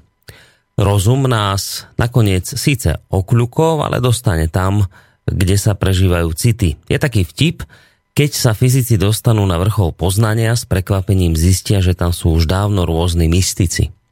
Vezmeme si napríklad fyziku, ktorá sa svojou kvantovou časťou začína približovať k vysvetleniu mystických javov. Napríklad prežitok, absolútna alebo samra, samsári, či už ako to kto nazýva, sa dá dosiahnuť meditáciou, ale už aj rôznymi technickými pomôckami, čiže rozumom je už vecou diskusie, čo je normálne a čo nie, čo užitočné a čo zavádzajúce, čo je dobré a čo zlé. Všetko je vecou uhla pohľadu a toho, o čo ide. Ja som dospel k poznaniu, že ide o dosiahnutie seba poznania cez zážitky z rôznych hier, ktoré sa na tomto svete hrajú a medzi ne môže patriť aj hra s rozumom. Toto napísal Milan. Môžete na to zareagovať. Áno, áno, rád by som... Je to dobrá otázka. Uh, takto áno, často aj mm, prostredníctvom rozumu sa dá dôjsť e, k poznaniu. A síce v tom zmysle, že e, v tom vrcholnom vypetí rozumu je človek schopný poznať jeho hranicu. Že jednoducho tí najväčší mysliteľia, Einstein alebo e, mnohí iní, dosiahli v tom rozumovom poznaní a rozumovom e, rozvíjaní rozumovosti určitú hranicu, kedy si oni uvedomili, že ďalej už nie, sa rozum nie je schopný dostať. Že je tam hranica a že na tú hranicu môžeme sledovať všetko to, čo ďalej je nad ňou iba prostredníctvom citu. A to je ten mysticizmus. To znamená, že mm, je taká poučka, že viem, že nič neviem. To je vyjadrenie toho rozumu, že keď sa síce dostane, vyšvihne na vrch, pozná tú vlastnú, e, vlastné obmedzenie a teraz pochopí, že e, ďalej sa môže rozvíjať tými mystickými cestami. Ako, e, je to nadstavba, ako cit je niečo, čo je nad tým. To znamená, že rozumom môžeme dospieť k určitej výške, ale ale viete, ako, ako, som to, ako som to hovoril, že proste stvoriteľ a veci duchovné, to sú veci citu. Ako tam rozum už reč nemá. Rozum tam môže istým spôsobom spolu pôsobiť, ale, ale jednoducho náboženské snahy a všetky, všet, všetok ten vzlet človeka k výšinám je možný len prostredníctvom citu. To je ten ďalší rozmer. Veď uh, uvážte si jednu vec, že uh, človek vie sa, že v súčasnosti uh, využívame určité zanedbateľné percento, nejaké 4-5% e, kapacity mozgu. Alebo neviem, nechcem hovoriť, ale je to niečo mizivého. Ale v čom, v čom tkvie to, to plné rozvinutie človeka? Čo môže dať ten rozmach človeku skutočný? Ako aktivovanie tej citovosti a tým sa polúčti ten rozum, dostane nový, nový dých. On je teraz proste v tých hraniciach, keď už dosahuje hranice, ale my môžeme to naštartovať, my môžeme zletieť k výšinám aj za pomoci nášho rozumu. My môžeme ten rozum preduchovniť. Ako potom budú aj tie vedecké objavy, aj, tie, aj všetko to mm, v hmotnosti úplne iné, úplne to dostane iný rozmer. Keď vedci ako pochopia tento rozmer, ktorým sa môžu dostať nad hmotu a e, ktorým môžu s určitým nadhľadom pôsobiť v hmote prostredníctvom toho rozumového, rozumového poznávania. Pán Kuroni, máme ďalší Ešte mail? máme jeden mail. Pod citom pán myslí empatiu. Keď empatiu máte, ste schopní cítiť s ľuďmi, snažíte sa im neublížiť. Čiste racionálni jedinci, teda jedinci bez empatie, bez citu sú osoby s psychopatiou. Psychopatické osobnosti majú v centre záujmu seba samého, vlastný prospech prestíž a majú neuveriteľnú túžbu pomoci. Psychopati si vyberajú práve povolania, ktoré im umožňujú prístup k moci, vrátane pozícií v politike. Hitler a jemu podobné monštrá trpeli psychopatiou a inými poruchami osobnosti ako narcistickou alebo paranoidnou poruchou osobnosti. Psychopati nemajú empatiu a nemajú svedomie. Nečudujte sa, že nemajú problém rozpútať vojny, zhadzovať bomby na nevinných ľudí len preto, aby si rozšírili územie, získali zdroje a teda moc. Teda žiadna otázka tam nebola. A len ja aj úplne na konci, že nečítať môj mail. Dobre, tak to je krásne, že on napíše mail, ale zaujímavé, nechce, áno. aby sme... Ale v podstate len sa dá súhlasiť, ako to je... to je dobré. A komu ste to teda písali, keď nechcete, aby sme to čítali? To je dobré, to sa mi páči. Dobre, tak nepovieme, že kto nás pozdravoval, a len tak, že poslucháčka. Ďakujeme. No. Vlastne ani to neviem, kto písal. Pán Šupa, ešte by sme mohli na záver zodpovedať vlastne na tú otázku, ktorá je aj ťažkou dilemou našich učiteľov. Prečo vlastne sa stretávame v súčasnosti s tým, že študenti na školách, žiaci sú agresívnejší, neposlušnejší, že mnohokrát sú zdorovitejší než tie generácie žiakov pred 20-30 rokmi a predtým. Ja sa pamätám ešte na školstvo v období končiaceho socializmu, tak vtedy bol učiteľ veľkou autoritou. Vtedy to bolo tak, že učiteľ mal veľké slovo na dedine a v spoločnosti vôbec a nestávalo sa to, čo dnes, že by deti tak rebelovali. A dnes je to úplne inak. Ja na druhej strane vnímam aj to, že popri týchto rebelujúcich deťoch sú aj deti vzorné a dobré. Neháďme všetkých do jedného vreca, ale tá čerta je skutočne taká, ako hovorím. Tak v čom vy vidíte tu ten koreň tohoto problému? Takto, máte úplnú pravdu, že v poslednej dobe sa začína čoraz viacej na školách množiť nevhodné, až arogantné správanie žakov, dokonca verbálne či dokonca fyzické útoky na učiteľov.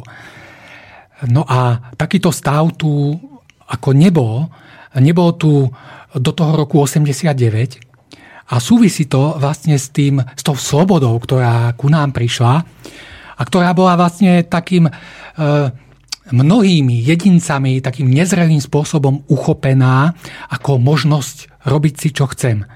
Um, ak, teda, ak dovtedy sme, sme boli uh, v tom bývalom spoločenskom zriadení istým spôsobom uh, zviazaní uh, v nejakých pravidlách, tak teraz um, to príchodom tým slobody, to, uh, príchodom tej slobody, akoby uh, ľudia z toho veľkého nadšenia odhodili všetky tie pravidlá a, a mali dojem, že môžu žiť bez akýchsi obmedzení.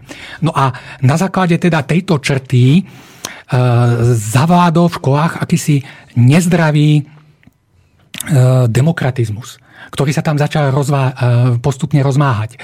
Začali sa tolerovať veci, ktoré boli vtedy v podstate netolerovateľné Ehm,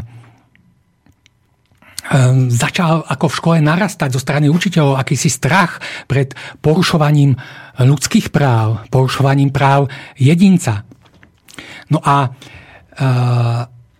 tento stav, tento stav, ktorý teda zavládol na, na školách, e, má svoje spoločenské podhubie.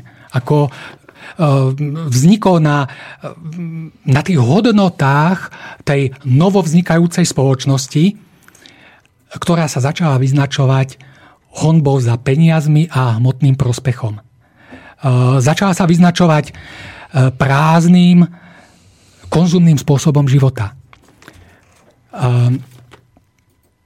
no a rôzne filmy, internet a proste tá nálada spoločnosti istým spôsobom odzrkadlová tieto pseudohodnoty.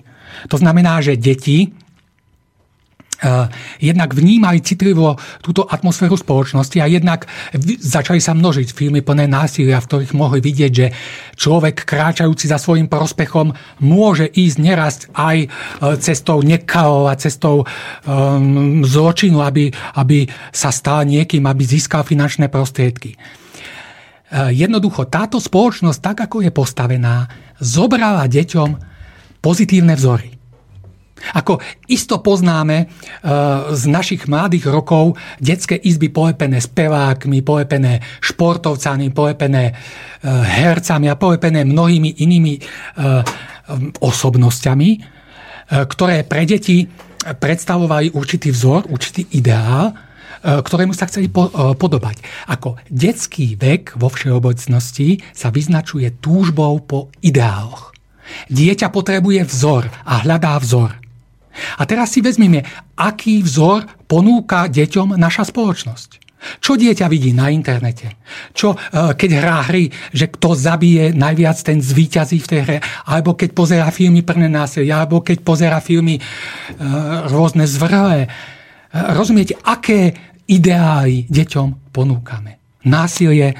No a jednoducho, tento hodnotový systém spoločnosti sa istým spôsobom premietol do, do tých, ehm, do toho chovania a správania sa žiakov. Istým spôsobom sa tam premieta tá agresivita ísť za svojim vlastným cieľom.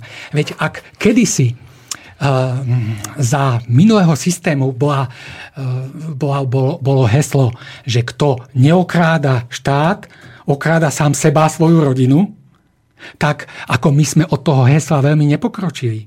My sme ho iba modifikovali do novej podoby, že šikovným patrí svet. Ale čo to znamená šikovným? Šikovným znamená bezohľadným. Šikovným znamená tým, ktorí chcú, sú ochotní ísť za svojim vlastným prospechom, tak povediac aj cez mŕtvoj, keď na to príde. To znamená, toto sú ideály, ktoré my dnes ponúkame e, deťom a sprostredkováme deťom. A čo potom chceme? Máme maily a píše nám Jana z Chile. Chlapci, takže pozdravujem mládež v štúdiu. Ďakujeme, pán Ďakujeme Šupa, veľmi pekne, mládež. je také milé. A chlapci zimomriavky mi behajú po tele z tých múdrych slov pána Šupu. Rozpráva mi z duše, veľa z toho som už toľkokrát prebrala v mojej mysli a rozmýšľala, prečo na to nik neprišiel, prečo nevychovávame deti podľa toho, akú chceme mať spoločnosť. Naozaj nechceme mať mravne vyspelé osobnosti, ktoré náš svet opravia a urobia krajším, útulnejším. Prečo neurobiť raj tu na zemi? Čo tej našej nádhernej dokonalej matičke zemi chýba, aby sme aj my svojim dielom neprispeli k tej dokonalosti? Tým predmetom, ktoré pán magister spomínal, by som pridala jeden veľmi dôležitý a to medziľudské vzťahy. Toto mi príde jedno z najdôležitejších, lebo žijeme v spoločnosti vo vzájomných interakciách ako členovia rodín, susedia, členovia komunít, spolupracovníci, spolužiaci, priatelia. Je dôležité, aby deti dokázali nadvezovať, udržiavať, utužovať či ozdravovať vzájomné vzťahy, či už s rodičmi, súrodencami, medzi priateľmi, partnermi. Je dôležité mladých ľudí správne nasmerovať, aby rozpoznali kvality budúcich partnerov, aby uzavierali zrelé priateľstva a partnerstva, ktoré by viedli k stabilným rodinám a do, dobrému zázemiu pre výchovu ďalších detí. Čo vy na to? Pýta sa Jana. Nič len súhlasiť. Ako absolútny súhlas so všetkým. Dobre, tak to bola veľmi rýchla odpoveď. a skúsime teraz mail od Jarky. Pekný večer, prajem. Učím 25 rokov. A môžem povedať, že rozvoj EQ, to, to je emocionálna, emocionálny kvocent, alebo teda emocionálna inteligencia, je potláčaný aj tým, že sa vo veľkom rozbehlo testovanie v 9. ročníku a od tohto roku aj v 5. ročníku. A tak veľa energie učiteľa venujú čítaniu s porozumením a kvôli tomu nemajú čas rozvíjať emocionalitu u detí. Učitelia by ju aj rozvíjali, ale kvalita školy sa určuje podľa jej poradia v tabuľke. A tak sú tlačení žiaci aj učitelia do nácviku krí, e, krížikovania a krúžkovania odpovedí v testoch.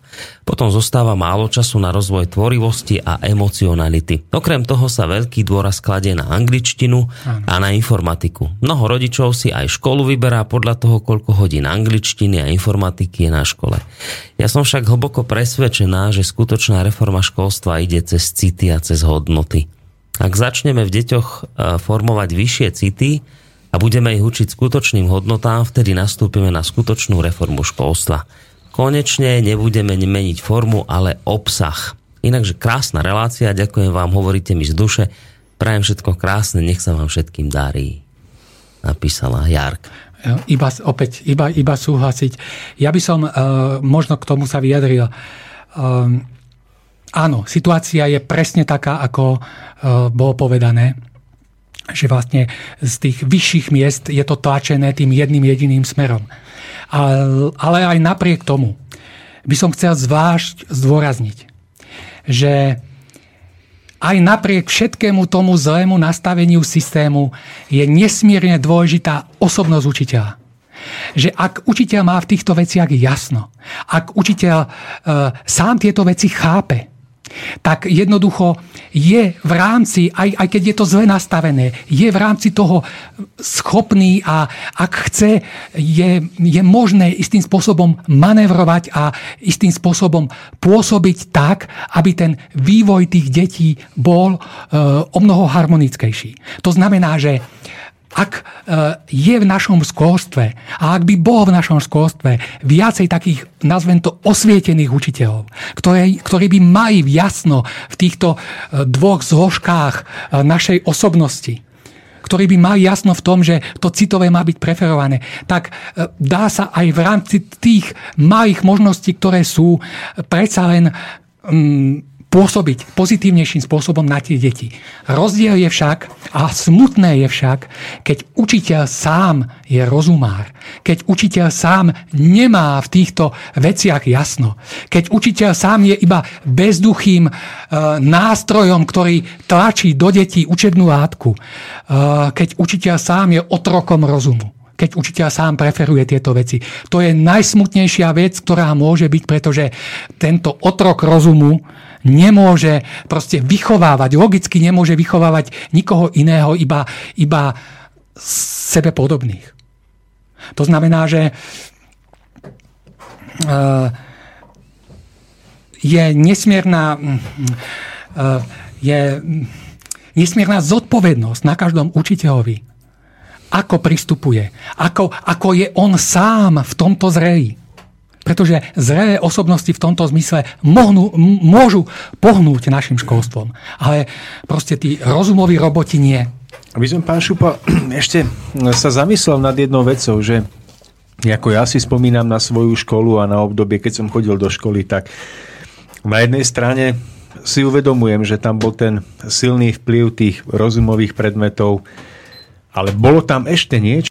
Tam bol ten aspekt strachu, ktorým sme boli my ako žiaci uh, doslova bombardovaní. Že jedno, iba to, že tam boli tie predmety, mm. ktoré neboli vyvážené citovými predmetmi, ale všetko sa to nieslo na vlne strachu, že jednoducho ak náhodou nedostaneš e, trojku alebo dvojku, ak to bude známka horšia, tak si ma neželaj takto a hento, pretože od tých detí sa očakávalo, že budú prinášať tieto výsledky v tom jednom smere, ktorý sa preferoval ako dôležitý. A mne sa zdá, že práve táto vlna strachu je niečím, čo rozhodujúcim spôsobom potom ubíja to jemné citové vnímanie v ľuďoch. že tieto nástroje rozumu, to znamená predmety rozumu, sú používané ako nástroj na vyvolávanie strachu v deťoch a deti na základe strachu nikdy nedokážu rozvinúť Áno. svoju osobnosť v tom duchovno-citovom rozmere. A v tomto vidím obrovské nebezpečie a zároveň veľkú výzvu pre našich učiteľov, aby sa zo všetkých síl vynasnažili vzbudiť pozitívnu motiváciu k učeniu sa a k tomu, aby deťom predostreli skutočne vzorný, krásny ideál človeka, ktorý je dosiahnutelný za predpokladu správneho vzdelávania. Bol to Abraham Lincoln, ktorý povedal jednu úžasne múdru myšlienku, okrem iných. Otec ma učil pracovať, ale nenaučil ma láske k práci. A ja si myslím, že práve toto je veľká výzva pre našich e, učiteľov. Nie iba vzdelávať, nie iba učiť a nebodaj vyhrážať sa, ale predovšetkým vzbudzovať v mládeži lásku k práci. S vedomím, že cez lásku k práci sa dopracujú aj k svojmu, aj k šťastiu iných ľudí. A v tomto vnímam, že školstvo zaspalo na plnej čiare. Takže ja som vlastne mal položiť otázku a som sa nechal uniesť. Nevadí, však ja som za... sa, máme tu mail, tak máme skúsime, tu mail. No, skúsime to Takže... zachrániť mailom. Tak to Vyskúšajme to, áno. Zdravím do štúdia, podporujem výchovu k citovému vnímaniu sveta, ale v súčasnosti je tento svet založený na rovnováhe alebo na neustálom boji dobrá a zla. Vidieť tento svet len z hľadiska citového vnímania by viedlo súčasného jedinca k neschopnosti v ňom prežiť. Čisto citové vnímanie sveta je teraz utópia. V praxi sa väčšinou stretávam s tým, že rodičia cieľene vychovávajú dieťa tak, aby tu dokázalo prežiť. Ide hlavne o priebojnosť a cieľavedomosť aj na úkor okolia, napísal Štefan. Takto. Ak my teraz hovoríme o preferencii citu, nejako tým neznižujeme ako nutnosť e, toho rozvíjania rozumu. Ako dieťa má byť rozumovo rozvinuté, má sa dokázať presadiť v súčasnej spoločnosti, má, m, má sa dokázať brániť, to všetko je správne, ale proste musí mať rozvinutý ten citový po, protipol, pretože potom to skozne do bezohľadnosti, do sebeckosti a do e, mnohých negatívnych vlastností. To znamená, my tu hovoríme o rovnováhe, my tu nevy, nič neponižujeme, ani nič e, nepovyšujeme. My sa snažíme e, docieliť to, aby teda e, tá zdravá rovnováha voči tomu rozumu bola dosiahnutá. No a iná forma vyváženosti sa môže prejaviť aj v tom, že správne rozvinutý človek napríklad mm, dosiahne veľký úspech v podnikaní, keď sa v niečom prepracuje ďalej, alebo v akomkoľvek inom odbore, ale tým, že má ten vnútorný duchovný rozmer života, tak dokáže vždy nájsť správny pomer rovnováhy medzi tým, koľko hodín denne sa má venovať tej tzv. pozemskej práci a koľko hodín denne sa má venovať mm, svojim, dajme tomu, vnútorným potrebám alebo rodine.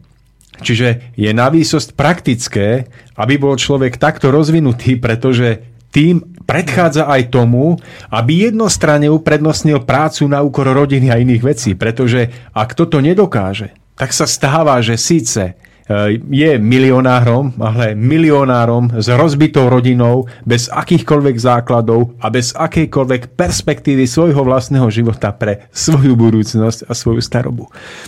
Takže, pán Koroni, máme ešte nejaký mail? Viete, čo máme? Ani to nie je otázka, skôr také odporúčanie od Adama, že má taký nápad, že by ste mali skúsiť vyskladať osnovy a s nimi aj založiť školu, najlepšie súkromnú a nezávislú od financií a manipulácie. To je, to je výzva veľká. Um, ako sú alternatívne školy, sú rôzne alternatívne školy, ktoré sa snažia tieto veci preferovať. Sú to školy menšinové, ale um, nám ide možno v tejto chvíli uh, o takú osvetu celonárodnú.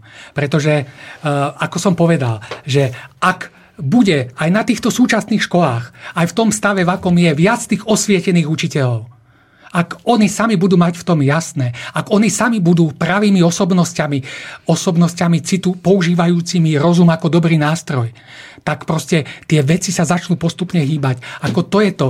Uh, ono, viete, že keď sa založí nejaká škola, je to pozitívna vec, ale vždy to ostane bokom od spoločnosti. Vždy to ostane nejaká okrajová záležitosť. Ale tu ide práve o ten o ten celkový pohyb spoločnosti, ktorý môžu spôsobiť títo osvietení učiteľia. Pán Šupa, máme telefonát? Nie, telefonát, Nie, telefonát, mail, e-mail, mail, nech sa mail páči. máme. Uh, tento, tentokrát od Richarda. Dobrý večer všetkým. Vplyv počítačov a počítačových hier som pozoroval osobne na vlastných deťoch. Svojho času som im dovolil hrať sa hry na tabletoch.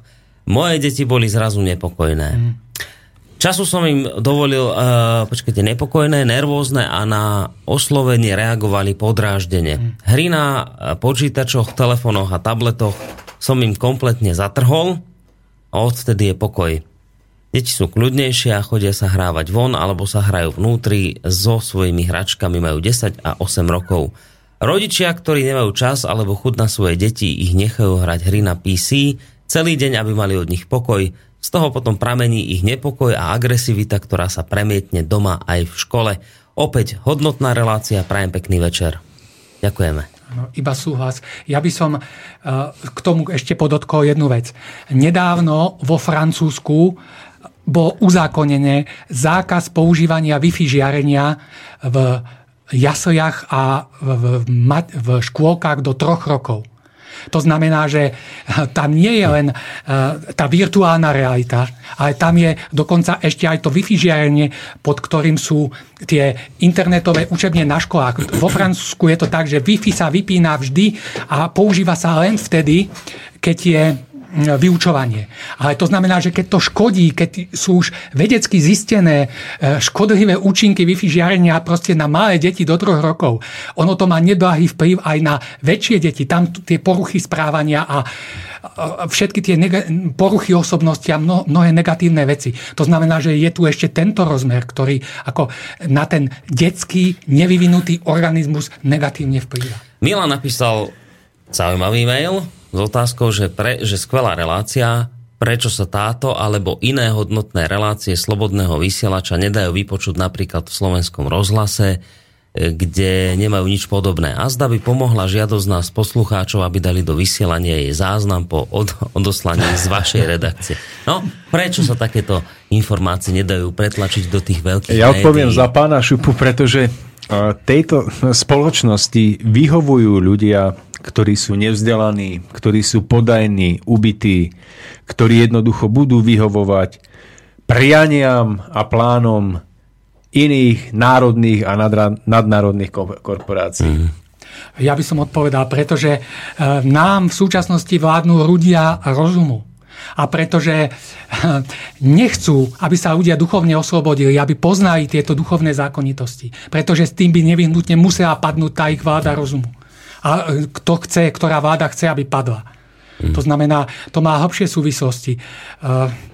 Ľudia, tí ľudia nechcú, aby bol národ skutočne slobodný. Tí ľudia chcú, aby bol uväznený. Uväznený najskôr znútra rozumovosťou a potom samozrejme logicky aj zvonka. No asi hlavne uväznení vo svojich pudoch. No. To myslím, že pán Lajmon ste veľmi dobre trafili. Uh, a tak ja sa ne, nechcem mudrovať, ale my vlastne budeme mať dnes večer s pánom Lajmonom, po, s pánom uh, Marmanom po vás reláciu práve o konzume a hedonizme, ktorý tu dnes vládne. A to si naozaj treba uvedomiť, na to neslobodno zabúdať, že vy dnes na to, aby ste mohli tento konzum a hedonizmus v ľuďoch posilňovať, lebo niekto na tom obrovsky zarába peniaze, vy potrebujete sprostú spoločnosť, tupých ľudí, hlúpych. Pozrite sa na mladých ľudí, ktorí riešia to, aké si topánky obujú, aký značku, a kto má lepší mobil. Potrebujete hlúpu, sprostú, vygumovanú mládež aby, aby ich rodičia kupovali im tie veci, aby tá mládež to chcela, neslobodno rozumných, lebo rozumní nemíňajú. A dnes v trhovom kapitalizme sa to všetko točí okolo prachov, okolo peňazí. Preto takáto relácia nezaznie v mainstreamových médiách, pretože mainstreamové médiá žijú z reklamy a to znamená, že mainstreamové médiá samotné potrebujú, aby ľudia míňali. To je logika. Nebude takáto relácia tam. Nebude, nesmie byť, lebo nechceme a nesmieme mať rozumných ľudí. Je celé. Hm. Tak vážení priatelia, či chceme alebo nie, blížime sa k záveru dnešnej relácie. Skôr než úplne na záver prečítam jeden múdry citát od Goetheho. Dovolím si poďakovať pánovi Šupovi za to, že prijal pozvanie do štúdia. Ďakujem aj ja za pozvanie. Inak e, nestihli sme ešte tú poslednú tému, ešte som mal viac pripravené, ale časovo. Tak snáď sa ešte dohodneme do budúcna na nejaké relácii. Takže vám ďakujem, pán Šupa, ja ďakujem. aj za našich poslucháčov, aj sám za seba. Aj vám, pán Koroni, za to, že ste to tu zvládli tieto dve hodiny, napriek tomu, že máte mnoho práce. Ja si dovolím ešte pred úplným záverom hm, pripomenúť, že pán Šupa, tak ako aj pán doktor Rusnák, ako aj pán Karel Kšíš a iní, budú vystupovať v Liptovskom hrádku na zámku budúci týždeň v sobotu 24.10. v rámci podujatia, ktoré plánujeme s pánom Mišovie podujatia s názvom Cesta ušlachtilosti. Okrem týchto prednášajúcich sa tam budete môcť stretnúť aj s množstvom iných ľudí, ktorí počúvajú reláciu Cesta v zostupu a s ktorými sa stretávame na našich cestách, aj na našich prednáškach. Príde tam aj pán Koroni. No, takže slúbil to. Už to tak vyzerá, áno. Slúbil to, takže... Ale vy to ešte musíte pripomínať a, a otrepávať o hlavu, lebo ja zabudnem. Ja vám v stredu a v piatok ešte zavolám, Dobre. takže aby náhodou Dobre. ste si nedali iný program. tak, tak, tak. Čiže všetkých vás tam vítame. Tam ten vstup nie je úplne voľný. Na stránke www.bart.sk v zložke spoločenské podujatia nájdete aj odkaz na cestu šlachtilosti. Tam si nájdete v pdf aj celú pozvánku aj s organizačnými pokynmi. Takže je to už o týždeň, je nás tam toľko, že neviem, neviem, ako sa zmestíme, ale vychádzame z toho, že dobrých ľudí sa zmestí všade veľa. Takže ešte nám môžete dať vedieť, ak budete mať záujem prísť. No, takže to je k ceste ušlachtilosti. E, pripomeniem ešte, že mm, zajtra, nie, v nedeľu 17.10. bude vo zvolenie podujatie organizované k príležitosti 200. narodenia Ľudovita Štúra, kde hm, budem aj ja mať svoj hudobný blok, kde budem mať kratučku prednášku alebo príhovor k téme Ľudovita Štúra, k jeho odkazu do budúcnosti, kde budú iní hostia. Hm, takže v prípade, že budete mať záujem dozvedieť sa viac o tomto podujatí, môžete mi napísať na, na stránke BART, mám na seba e-mail, tam vám ponúkne viacej informácií. No a pripomeniem ešte aj to, že pán Šupa, ktorý dnes prijal pozvanie, je aktívny bloger, ktorý už dlhé roky na niekoľkých hadám desiatkách blogoch uverejňuje svoje články, nie len týkajúce sa duchovného smerovania človeka, ale vyjadruje sa aj k niektorým významným aktuálnym spoločenským témam. Takže kto budete mať záujem, dovolím si takto pána Šupu spropagovať, pretože ja osobne si jeho pohľady nesmierne cením a aj mne v mnohom hovorí z duše, aj keď sa tu snažím hrať na niekoho, kto s ním v zásade nesúhlasí.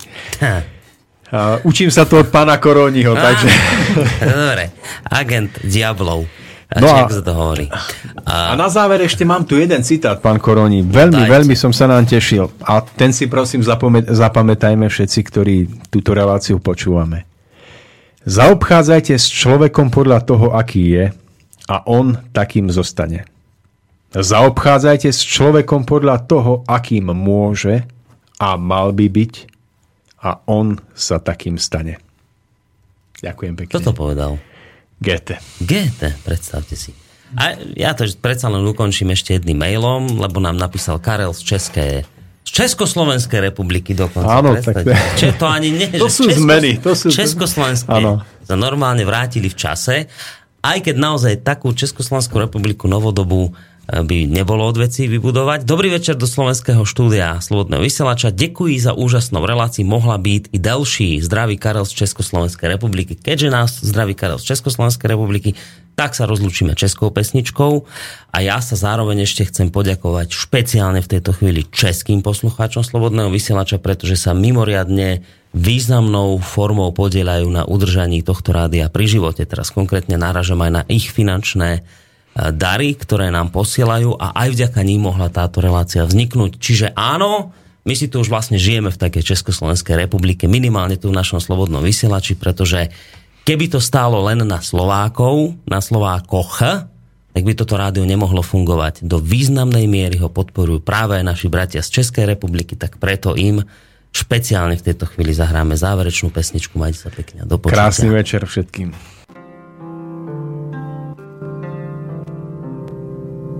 Pane, ať si stéblo trávy, nebo obyčejný list. Prosím, dej, ať aspoň trochu umím ve tvých vzkazech číst. Prosím, dej, ať řeči stromů aspoň trochu rozumím. Ať vědí, že se učím a že nic neumím. Prosím, dej, ať řeči stromů aspoň trochu rozumím. Ať vědí, že se učím a že nic neumím. Dej, ať zlomím svoji píchu, dej mi hledat pokoru. Když se trápím zbytečnostmi, ať pohlédnu nahoru, ať mi stačí dohlédnout na obzor, který si mi dal. Ať se smířím se vším, co si mi kdy vzal. Ať mi stačí dohlédnout na obzor, který si mi dal. Ať se smířím se vším, co si mi kdy vzal.